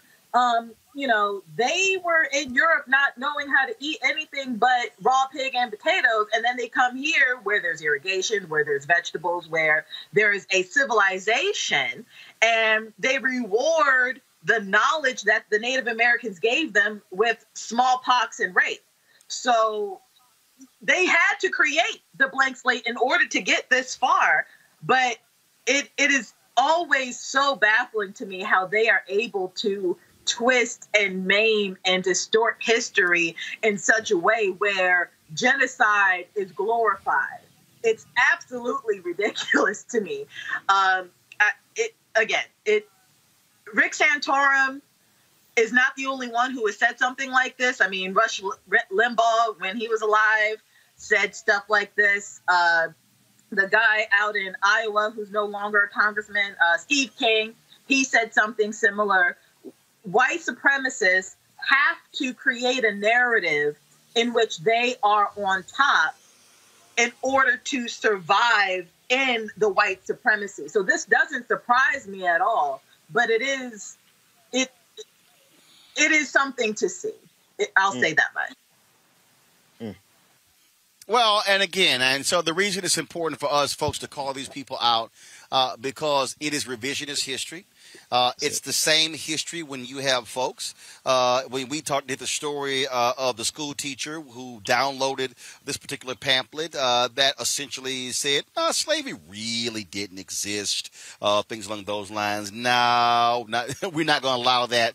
Folks, this is important because this is the difference between what we call his story, which is what Rick talked about, and history. The problem being for white folks like Rick Santorum is it bothers them that folks like us who are all black, we can read. See that, that that was a reason that that, that I, I keep telling people this. Um, folks like me, you, and Kelly, we, we, are their worst nightmare because it was never designed for us to be able to read for us to be able to know what was going on. Laws were passed that actually made it illegal for us to read. So what's bothering them now is my God. Now they can read. Now all of a sudden, uh, we can't distort the history like we've always done. That's why they was they've been so angry with Nicole Hannah-Jones and the 1619 Project. And then they go out and they get folks like Bob Woodson and other black folks to come out with the 1776, whatever the hell that thing was. Trump creates that 1776 commission, and it's on. Then we're going to have this courtyard, a garden of American heroes. No, mm. the real deal here is is here. White folks, y'all don't get to act like America is a big Burger King. You can't have it your way. Roland, the other thing they're trying to do, Roland, is not only have it their way, but they want this kind of immaculate conception uh, interpretation of American history. They they want people to believe that this white America that they're trying to protect and go back to um, wasn't born out of genocide. It wasn't born out of enslaving Africans. It wasn't born out of exploiting labor. It wasn't born out of Jim Crow and segregation and redlining. They want you to believe that America is has ascended and it's it's it's like the the picture of George Washington in the Capitol, the apotheosis of George Washington, as if all that they did all this time was honorable and noble. Because if anybody ever cracks that that that that hermetically sealed bubble of lies, then there's an accountability that has to take place. America has to be held accountable for everything that it has done because those effects are still being felt today. The reason we could do, you could do, Roland, almost two hours, complete two hours of show black life after black life after black life, black murder by police officer after, I mean, just one after the other. The reason we could do that and fill up two hours is because they took all of the centuries of American history to dehumanize the value of black life. America has to be held accountable for that, and that's rooted in the same thing that Rick Santorum is trying to cover up with what they did to the Native Americans. And, and Kelly, uh, I'm, I'm, gonna get this point here, and you're gonna get a big laugh out of this. Uh, is and now now you got these white supremacists. Uh, who are running along, and what they're doing is now they're trying to invade our uh, YouTube channel and Facebook page. Uh, last night we were live streaming a march, and one of these little white supremacist sites they started mirroring our website. Now we hit their ass with a copyright strike, uh, and we gonna work to YouTube to get that to get that channel removed. But they were stealing our live stream. So I see their comments now, and I've been laughing. And, and do want to say I'm gonna block you punk asses every time I get chance I can get. But they're angry they're angry that they can't control this. They're angry that even as we are talking, as even as we are breaking down of what's going on, is killing them that they can't control what we are saying. Cause see, I told y'all, y'all don't run this thing anymore. See, the reason the reason I'm going after General Motors and the rest of these companies is because we are not going to tolerate y'all sucking up all of the money. What's killing y'all is and it's bothering y'all, It's driving y'all crazy. Go ahead and go to the drone shot, Henry, because uh, I, I, need all of the white supremacists uh, who are watching uh, Roland Martin Unfiltered right now. Y'all comment commenting on YouTube I just need y'all to understand just a few things that y'all watching. Okay, so I'm gonna go ahead and just uh, bring the drone down so y'all can see. You know what? I need y'all to understand. Uh, you see uh, that vehicle? Uh, that's black owned. Uh, you see that mm. tent? right there, uh, that's black owned. Uh, do you see uh, that that live streaming unit uh, that that's black owned? Uh, what, what y'all also don't understand is what's killing y'all is uh, the, uh, the, the, the the the drone that I'm flying. Yeah, that's black owned too. And I know it's messing with y'all because y'all are used to controlling everything. And see, I know it's messing with y'all because guess what? The cameras are black on. The tripod is black on. The lights are black on. All this is black on. Y'all thought y'all were going to control everything. And I'm just letting y'all know y'all not going to control everything. And y'all need to understand something. We got this. Y'all need to understand something. I just, and I want to let y'all know, okay? All this that's black owned. The headset is black owned. It's all paid for. My viewers pay for it. Oh, by the way, I got some white viewers who supported us, some Latinos, Asians, Native Americans. But what they have to understand, Kelly, is we are not sitting here.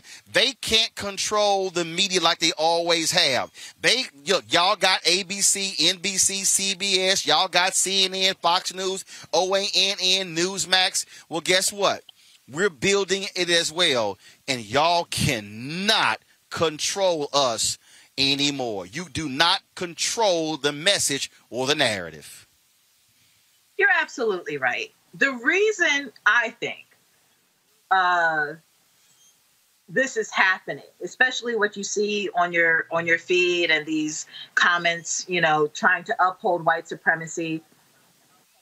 It is a situation in which the only way these people feel special is to keep someone else down. The only way they have power is to be on top and keep everybody else down. And the problem with truth is that it doesn't necessarily set you free, it is set free. So when everything is free, when everything is out there, white supremacists fear is that they will no longer be special. So like I don't know if uh, people remember uh, the Incredibles um, when the villain said, "When everybody's special, then no one is," and that is their fear.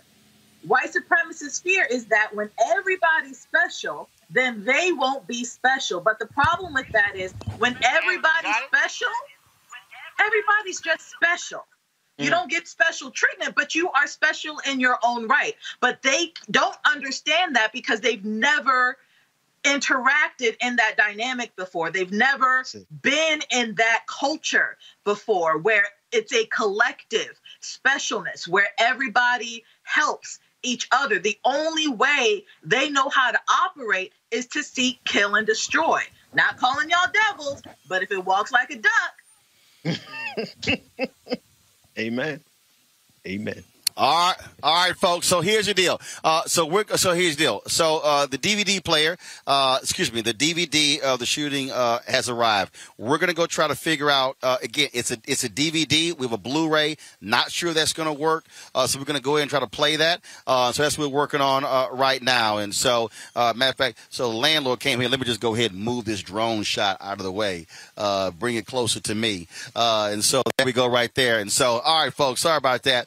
so I'm gonna go over here uh, to Anthony. We're going to work that out. So, uh, control room, let's go to a break, and then hopefully we can get this video to play so we can show y'all the city footage of this shooting right here on Roland Martin Unfiltered, broadcasting live from Elizabeth City. Folks, uh, I'll be back in a moment. America is the only country founded on an idea the radical idea that citizens could govern themselves. It was called the American Experiment because there was no reason to believe it would work. A republic, if you can keep it.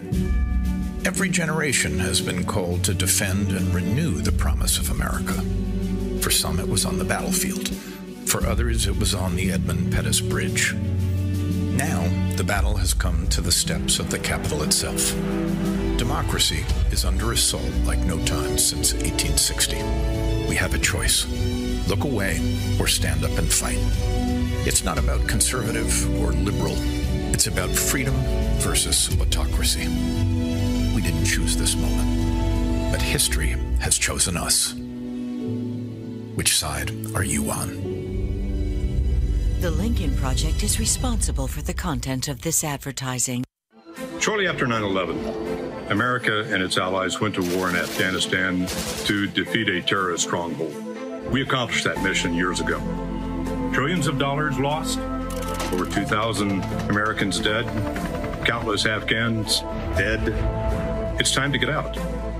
Many presidents have tried to end the war in Afghanistan, but President Biden is actually going to do it.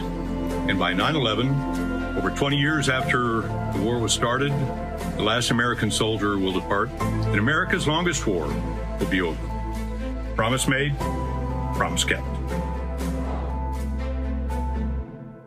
See what's happening. It's not just in Georgia, it's here in Florida and in 43 states across the country. Last year, I had my voting rights restored with an assist from the Florida Rights Restoration Coalition. I did it for myself, but also for my future. Having children, I realized I could make a difference. So I got my voting rights restored, got registered to vote, and I got my vote in through the Postal Service since I was working out in California during the football season. Now they're trying to undo that, and the hard work of so many others. They're taking away drop boxes, making it hard to vote by mail, and they're still trying to make returning citizens pay for a poll tax just to vote. Now that we know what they're trying to do, let's stop them. Here's how. Call your legislators, call your members of Congress, and start by signing our petition at morethanavote.org slash protect. The fight is not over. We're just getting started. Help us help you and protect our power. What still impacts and what creates change is when we mobilize. When we say we're not powerless, and if I get with you and you and you, and all of a sudden it's 10, then 20, then 100, then 500, then 2,000, then 5,000. All of a sudden you have mobilized people. That creates that voting power. And then when you throw somebody out, it catches their attention real quick. But not only just that, they have to know what it is that they're standing for. Because if you have friends that talks politics, then of course we're having a decent conversation and I'm being educated at the same time. But if my group of people are not talking about that, then I still don't know. So I can unite with you, and then I'm, I'm, I'm making sure that you have the voice, but what if you don't have the courage to speak? So you're still getting a group of people together that don't know how to do nothing. Hey, what's up? This is Marlon Wayans. No, it's not Keenen. No, or as some of y'all say, Clignon. No, it's not Damien. It's really da- and it's not Damon because I do not have a bald head. Um, it's one of the. Uh, It's not Winans uh, because they have been coming up to go. Hey, how you doing? I love the Winans. There's no BeBe and no CeCe in this family. There's Kiki and Damon. So I am one of them Wayans uh, brothers, or as you may want to call fraternity population. Uh, there's the Chinese, and then there's the Wayans. We there's so many of us. Seven Wayanses was born during this drop. So you are watching my man Roland Martin, who uh, really uh, is swagged out. I want to give a big shout out to my man Roland Martin because he inspired the generation. He's the one that got Al Sharpton in the gym doing selfies. He got at Reverend Al was like, "Oh, I see Roland trying to look like he got a little two pack. I'm gonna get him one better." He's the one that got Al doing the one handed almost push up on the desk. So Roland Martin is the inspiration behind that. So be sure to tune in and watch. Roland Martin, Unfiltered. I'm in the world of fiction. What I mean, that's what I do. I'm an actress. I spent 35 years in this business. I've been in the business since I was 14. I was discovered in a basement theater in Philadelphia, basement called Freedom Theater. And that's what I do. I play for a living. And I look and see that we're in a world that I mean, I mean that it's it's bizarre where you can't tell the fake from the real. These people are not faking it. That's what they're going to. That's that's they're willing to put their whole lives, their families' lives, their whole everything they've accomplished around looking pathetic and weak around a table because this man showed up and told them that you know uh, that he was the one and everybody should follow him. It's, he didn't even have a good. He didn't even have a good argument. He's not Martin Luther King. He has no. He has no uh, no words. He has no. Be- he has nothing. He's just rich and white and male. And so people want to see that power on display and then tell us that we're not, you know, that, that we're crazy. They can't do it anymore. That's the good news. I believe that it's movement time again. In America today, the economy is not working for working people. The poor and the needy are being abused. You are the victims of power, and this is the abuse of economic power. I'm 23 years old. I work three jobs. Work seven days a week. No days off. They're paying people pennies on the dollar compared to what they profit, and it is time for this to end. Essential workers have been showing up to work, feeding us, caring for us, delivering goods to us throughout this entire pandemic. And they've been doing it on a measly 725 minimum wage. The highest check I ever got was nearly $291. The fight for 15 is a lot more than about $15 an hour. This is about a fight for your dignity. We have got to recognize that working people deserve livable wages. And it's long past time for this nation to go to 15 so that moms and dads don't have to choose between asthma inhalers and rent. I'm halfway homeless. The main reason that people end up in their cars is because income does not match housing cost. If I could just only work one job, I could have more time with them. It is time for the owners of Walmart, McDonald's, Dollar General, and other large corporations to get off welfare and pay their workers a living wage. And if you really want to tackle racial equity, you have to raise the minimum wage. We're not not just fighting for our families, we're fighting for yours too. We need this. I'm going to fight for it until we get it. I'm not going to give up. We just need all workers to stand up as one nation and just fight together. Families are relying on these salaries and they must be paid at a minimum $15 an hour. $15 a minimum anyone should be making to be able to stay out of poverty. I can't take it no more. I'm doing this for not only me, but for everybody. We need 15 right now.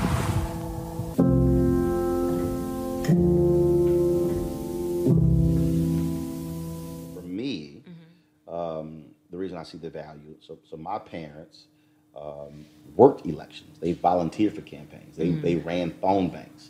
Uh, I, I remember being seven, eight, nine years old. It was like you had no choice. Not, it's not like you had a vote. It was like, yo, go over there for the next eight hours, stand there and hand out these uh, uh, pamphlets to anybody who's walking in, and then we'll bring Right. you lunch, and then you got some water for yourself. Uh, It's Right. kind of like, okay, again, that was that was what, what wasn't likely. My brother could say, "Nah, we're all right. Right. We gonna stay at the house."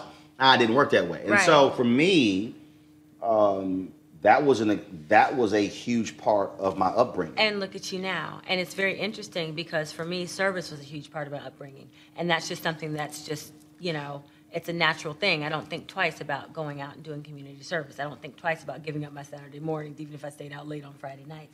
I don't think twice about going to church in the mornings. I think so. I think that might be even bigger than than the civics piece in schools. I mean, I think that at this point, having that in schools at least gives the children Mhm. the opportunity to go home and ask their parents, so mom, dad, what is this? What do you think we should do about this? This is what I learned in school today. Let's talk about it. At least gives the children something to bring home and start a conversation with. However, if the Mhm. parents start that for the children, then, you know, then the children can go to school and say, hey, why am I not learning this here? Why, why don't I have a civics class? You know what I mean? And they'll have, we'll have more Roland Martins running around here. The work you do is important. A lot of people depend on you, and you deserve respect. Respect includes making a decent wage that reflects how hard you work for your community. So, what's the best way to make sure you get the pay you deserve? Join a union. Union members are paid more than people with similar jobs who aren't in unions. For women and people of color, the union difference is even greater. The respect you deserve, the pay you've earned. That's the union difference. People in public service work hard every day in our communities, and we deserve respect for the work we do. That means a secure retirement with benefits you've earned through years of service and hard work. What's the best way to ensure that when you retire, you'll be ready to enjoy the years ahead? Join a union today. Union members negotiate our contracts, which is why we're more likely to have substantial retirement benefits. A secure retirement. That's the union difference.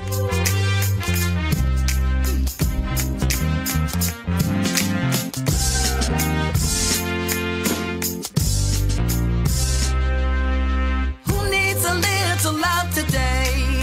Who needs some love sent their way? Who needs love? Needs love?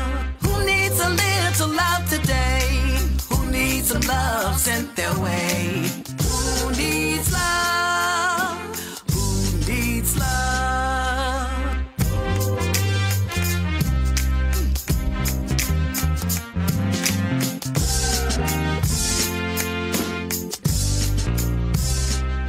You want support Roland Martin Unfiltered? Be sure to join our Bring the Funk fan club. Every dollar that you give to us supports our daily digital show. There's only one daily digital show out here that keeps it black and keep it real as Roland Martin Unfiltered. Support the Roland Martin Unfiltered Daily Digital Show by going to RolandMartinUnfiltered.com. Our goal is to get 20,000 of our fans contributing 50 bucks each for the whole year. You can make this possible.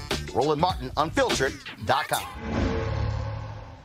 So a lot of y'all are always asking me about term, some of the pocket squares that I wear. Now, I don't know. Robert don't have one on. Now, I don't particularly like the white pocket squares. I don't like even the silk ones. And so I was reading GQ magazine a number of years ago, and I saw uh, this guy who had this this pocket square here, and it looks like a flower. Uh, this is called a shibori pocket square. This is how the Japanese manipulate the fabric to create this sort of flower effect. So I'm going to take it out and then place it in my hand so you see what it looks like. And I said, man, this is pretty cool. And so I tracked down, the, it took me a year to find a company that did it. Uh, and so uh, they make about 47 different colors. And so I love them because, again, as men, we don't have many accessories to wear. So we don't have many options. Uh, and so this is really a pretty cool uh, pocket square. Now, what I love about this here is you saw uh, when it's uh, in, in the pocket, you know, it gives you that flower effect like that. But if I wanted to also, unlike other, because if I flip it and turn it over, it actually gives me a different type of texture. And so therefore it gives me a different look. So there you go. So uh, if you actually want to uh, get one of these Shibori pocket squares, we have them in 47 different colors. All you got to do is go to RolandSMartin.com forward slash pocket squares. So it's RolandSMartin.com forward slash pocket squares. All you got to do is go to my website uh, and you can actually uh, get this. Now, for those of you who are members of our Bring the Funk fan club, there's a discount for you to get our pocket squares. That's why you also got to be a part of our Bring the Funk fan club. Uh, and so that's what we want you to do. And so it's pretty cool. So if you want to jazz your look up, you can do that. In addition, uh, y'all see me with some of the feather pocket squares. My sister, who's a designer, she actually makes these. They're all custom made. So when you also go to the website, you can also order one of the customized uh, feather pocket squares uh, right there at RolandSMartin.com forward slash pocket squares. So please do so. And of course, uh, it goes to support the show. And again, if you're a Bring the Funk fan club member, you get a discount. This is why you should join the fan club. Hi, I'm Kim Burrell. Hi, I'm Carl Payne. Hey, everybody, this is Sherri Shepherd. You're watching Roland Martin Unfiltered. Black TV does matter, dang it.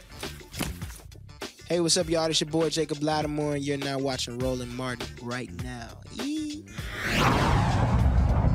Hi, my name is LeToya Luckett. Yo, it's your man Deon Cole from Blackish, and you're watching Roland Martin Unfiltered. Stay woke.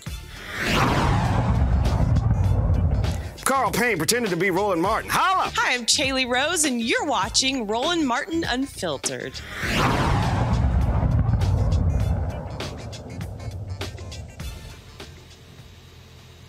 Go. All right, folks. So here's what so here's what we're trying to do. So this is not a a normal or traditional uh, uh, DVD player. So that's that's that's that's part of the uh, part of the issue. Um, what they did is they they gave us uh, basically it's it's a bunch of data that's on here. And so what we're trying to do is, uh, and it's saying this is view one. Uh, so we're trying to sit here. We had to we had to grab. Um, let's see, exported views. Um, so it's in an editing system, and we're trying to actually play it here. Uh, this is, and so we're not sure, like at what point is the video where it starts. Um, we're hearing audio, so let's see if I can. There's a timeline on here, and if I can um, advance the timeline, we know the shooting took place. Um, it says two hours. It's the glare.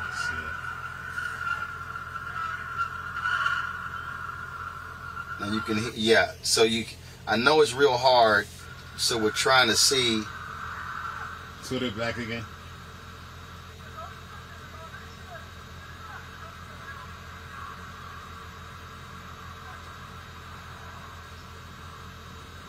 So we're trying to figure again. What we're trying again, y'all. This is all on the fly. Uh, that we're trying to figure out exactly where in here is the um, where in here uh, is the actual um, um, um, um, shot audio. We, we we don't know. So we're trying to. So like say, li- literally, we are uh, uh, we're live here. This was the city camera, and so I'm trying to find it on here. Um, so I'm hearing audio. So I'm trying to advance it down the timeline here. Uh, it's camera. All right, so we're trying to find it. Uh, let me see if I can advance it. There's an ambulance here.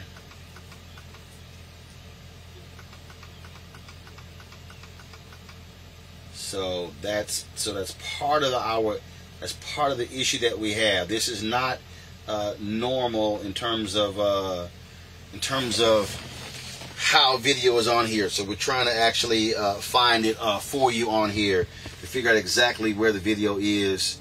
So let me. This says uh, view one. So I'm trying to go back out of here, folks, um, to see if we can actually find the proper view. Um, and it says, um, like I'm seeing down here, all cameras in the view, Roanoke and Brooks. Um, he's on Perry. So this is Perry Street. And so that's what we're trying to. Um, It's this street here. yeah, so I'm trying to sit here and uh, and bring in. Uh, let me see. I have. Um, um, that's not it right there. Sorry, folks. This is a PC that I have never used. So we are. Um, so we're all experiencing this thing together. Uh, we're trying uh, to get it for you to under, so we can actually see it. Um, all the files on here. So we see Roanoke and Brooks microphone and Roanoke and microphone one. Uh, we're seeing media data on here, and it says 1508. Um, let me see if this is it right here.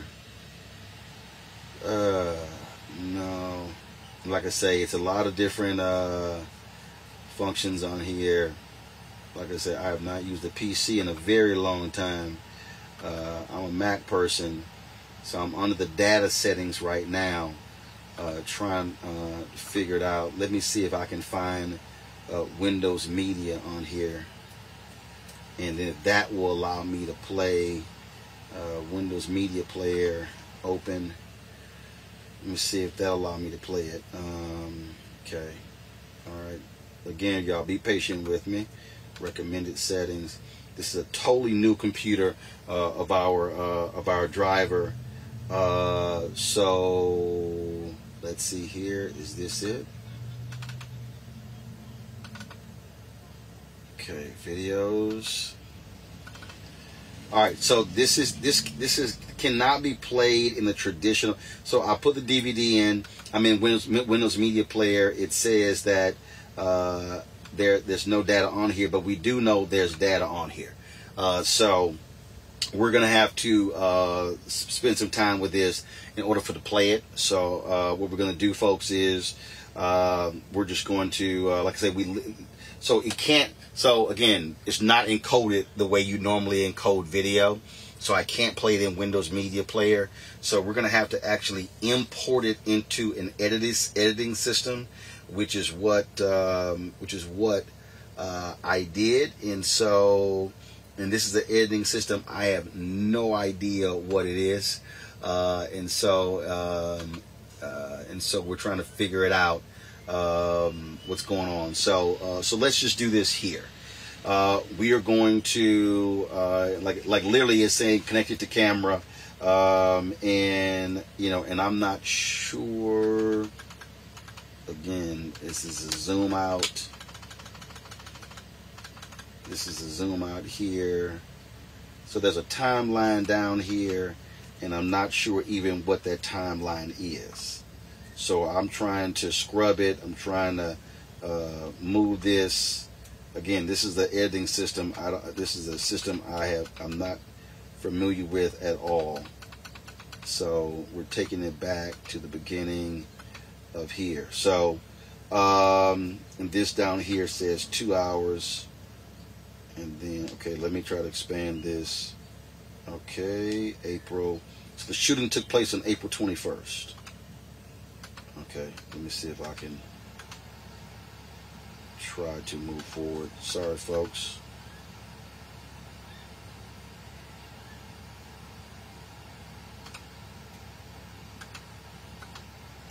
Yeah, we're un- un- un- unable to fix whatever this system, how they use it on this camera, don't have it. So I mean, on this system. So uh, here's what we're going to do.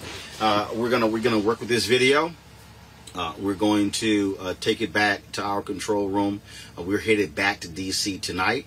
Uh, we're going to go back to our control room. We're going to put this through uh, uh, a different editing software, which is going to allow us to pull this video up.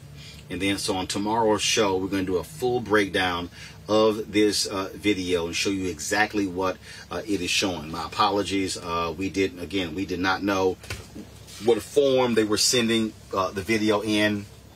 It's not in traditional uh, video uh, files, so we're not sure uh, exactly um, in terms of uh, what's going on with it. And so, uh, so that's where, so that's where we are, folks. And so, so we do have it. This is the video that the city uh, provided to us. So on tomorrow's Roland Martin Unfiltered, we're gonna have a full breakdown of this video as we, and we'll have it in complete playback. We'll be able to record it properly uh, and do that. Uh, and so, uh, so the video is on the DVD. We have it. Nothing is deleted. You can't delete from a DVD player. Uh, don't be cute with it, folks. So that's uh, where we are.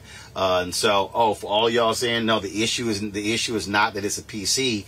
The problem is the video is not normally how you pull up video files okay? And so it's a whole different way they have the videos uh, on here. You have to import them into an editing system and that's what we have. So uh, we're going to sit here and uh, and uh, handle this for you tomorrow. Uh, let me thank uh, kelly let me thank ben let me thank mustafa for being on our panel today. A lot of moving parts for us today, folks, being here in, Elizabeth City. Don't forget, tomorrow there is going to be the court hearing where they're going to try to go to court to get the additional uh, videos released. And so we will have an update on that. Uh, and after the show, uh, after the show, what we'll do is Keenen uh, is going to be who will live stream the ministers news conference reverend dr william j barber reverend dr spearman and others that took place uh, today here in elizabeth city uh, and so that is it for us, uh, folks. Uh, we certainly appreciate it. Thank all of you for joining us. We ask you again to support us in what we do. Your dollars make it possible. Your dollars bought, bought this vehicle. This allows for us to be able to have a mobile studio, for us to be able to travel. And so, uh, if y'all could please support us by joining our Bring the Funk fan club, every dollar that you give goes back to support this show, to hire staff, to pay crews, to pay for equipment, all these different things. I can guarantee you one thing is going to happen. Uh, I've got two. I've got two portable uh, DVD players. One is a DVD. One is a uh, Blu-ray. Yeah, I- will be having the uh, the DVD player in my bag to carry with us uh, next time. And so, uh, sorry about that, but hey, look uh, when you're live, you're live. These things happen. Uh, so we want y'all to support what we do. Please uh, join our Bring the Funk fan club. Give folks Cash App, dollar sign RM Unfiltered. Venmo is venmo.com forward slash RM Unfiltered. PayPal is paypal.me forward slash R Martin Unfiltered. Zelle is Roland at RolandSMartin.com. Uh, you can also provide, uh, of course, a money order. Uh, New Vision Media, 1625 K Street Northwest, Suite 400, Washington, D.C., 2006. As I say, all dollars go to support this show, and so we certainly appreciate it. Uh, thank you so very much. Uh, thank you all of the people in Elizabeth City, North Carolina, have been uh, so, so, hospitable as we've been covering this story. People have been driving by, thanking us for our coverage. hey, again, Michael Gordon. I said Gibson yesterday. He said, "Man, my brother and a bunch of people called me who watch your show. He said it's he said it's Gordon, not Gibson. I said I, I said I will correct it. Don't worry about it. Uh, Michael Gordon we appreciate that. Uh, and uh, and again, don't forget if y'all give on YouTube, we only get 55% of that. They keep 45. Uh, YouTube announced today they shattered all of their revenue records, and so uh, we'd appreciate if y'all actually give the money uh, to us direct. We would appreciate it. Uh, no, we're not going to show the video later tonight because we still got to we got to drive back and we got to put through the right system. So we're going to show you the video tomorrow on Roland Martin Unfiltered. Folks, thank you so very much again please join our Bring the Funk fan club. We don't have millionaires and billionaires supporting our show, but the bottom line is we are here to provide news and information to the people, and we speak truth to power, and we do it unapologetically, and we do it unfiltered. Thanks a bunch. Uh, from Elizabeth City, North Carolina, I'm Roland Martin. Y'all take care. I will see y'all tomorrow. We'll have coverage of President Joe Biden's first address uh, to Congress. Look for our special presentation tomorrow. Y'all take care. Holla!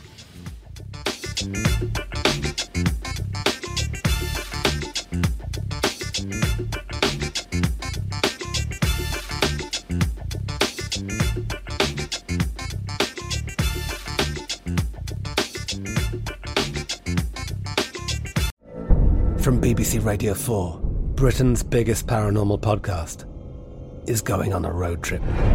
I thought in that moment, oh my God, we've summoned something from this board.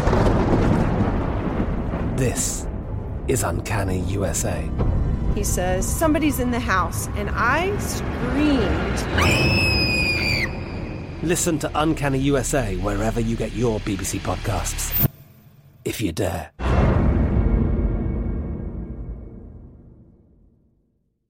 Are you looking for the perfect move in ready home this spring season? Now's the time to buy at Fisher Homes. For a limited time only, enjoy below market interest rates starting at 5.375% APR, 6.139% APR. With these exclusive lower rates, you can save hundreds on a move in ready home and start enjoying the benefits of home ownership even faster. Schedule your personal tour with one of our new home specialists at FisherHomes.com and make this spring the season you find your perfect home sweet home. Financing provided by Victory Mortgage, LLC, NMLS 461249, Equal Housing Lender. The wait is almost over. Get ready for the 2024 NFL season as the full schedule is announced. Every rivalry, every rematch, every rookie debut, every game revealed. The 2024 NFL schedule release, presented by Verizon, coming in May. Live on NFL Network, ESPN2, and streaming on NFL Plus. Terms and conditions apply to NFL Plus. Visit NFL.com slash schedule release to learn more. If a new house is on your wish list in the next five years, grow your savings faster and experience your dreams with an Ohio Homebuyer Plus account from Kemba Financial Credit Union. A savings account specifically designed to save for a new home where you can earn 7% APY, a $500 matching bonus, and a $1,500 mortgage closing cost credit. Learn more at Kemba.org. Offer expires March 31st, 2025. APY equals annual percentage yield. Restrictions apply. NMLS 292230. Equal housing lender. Federally insured by NCUA.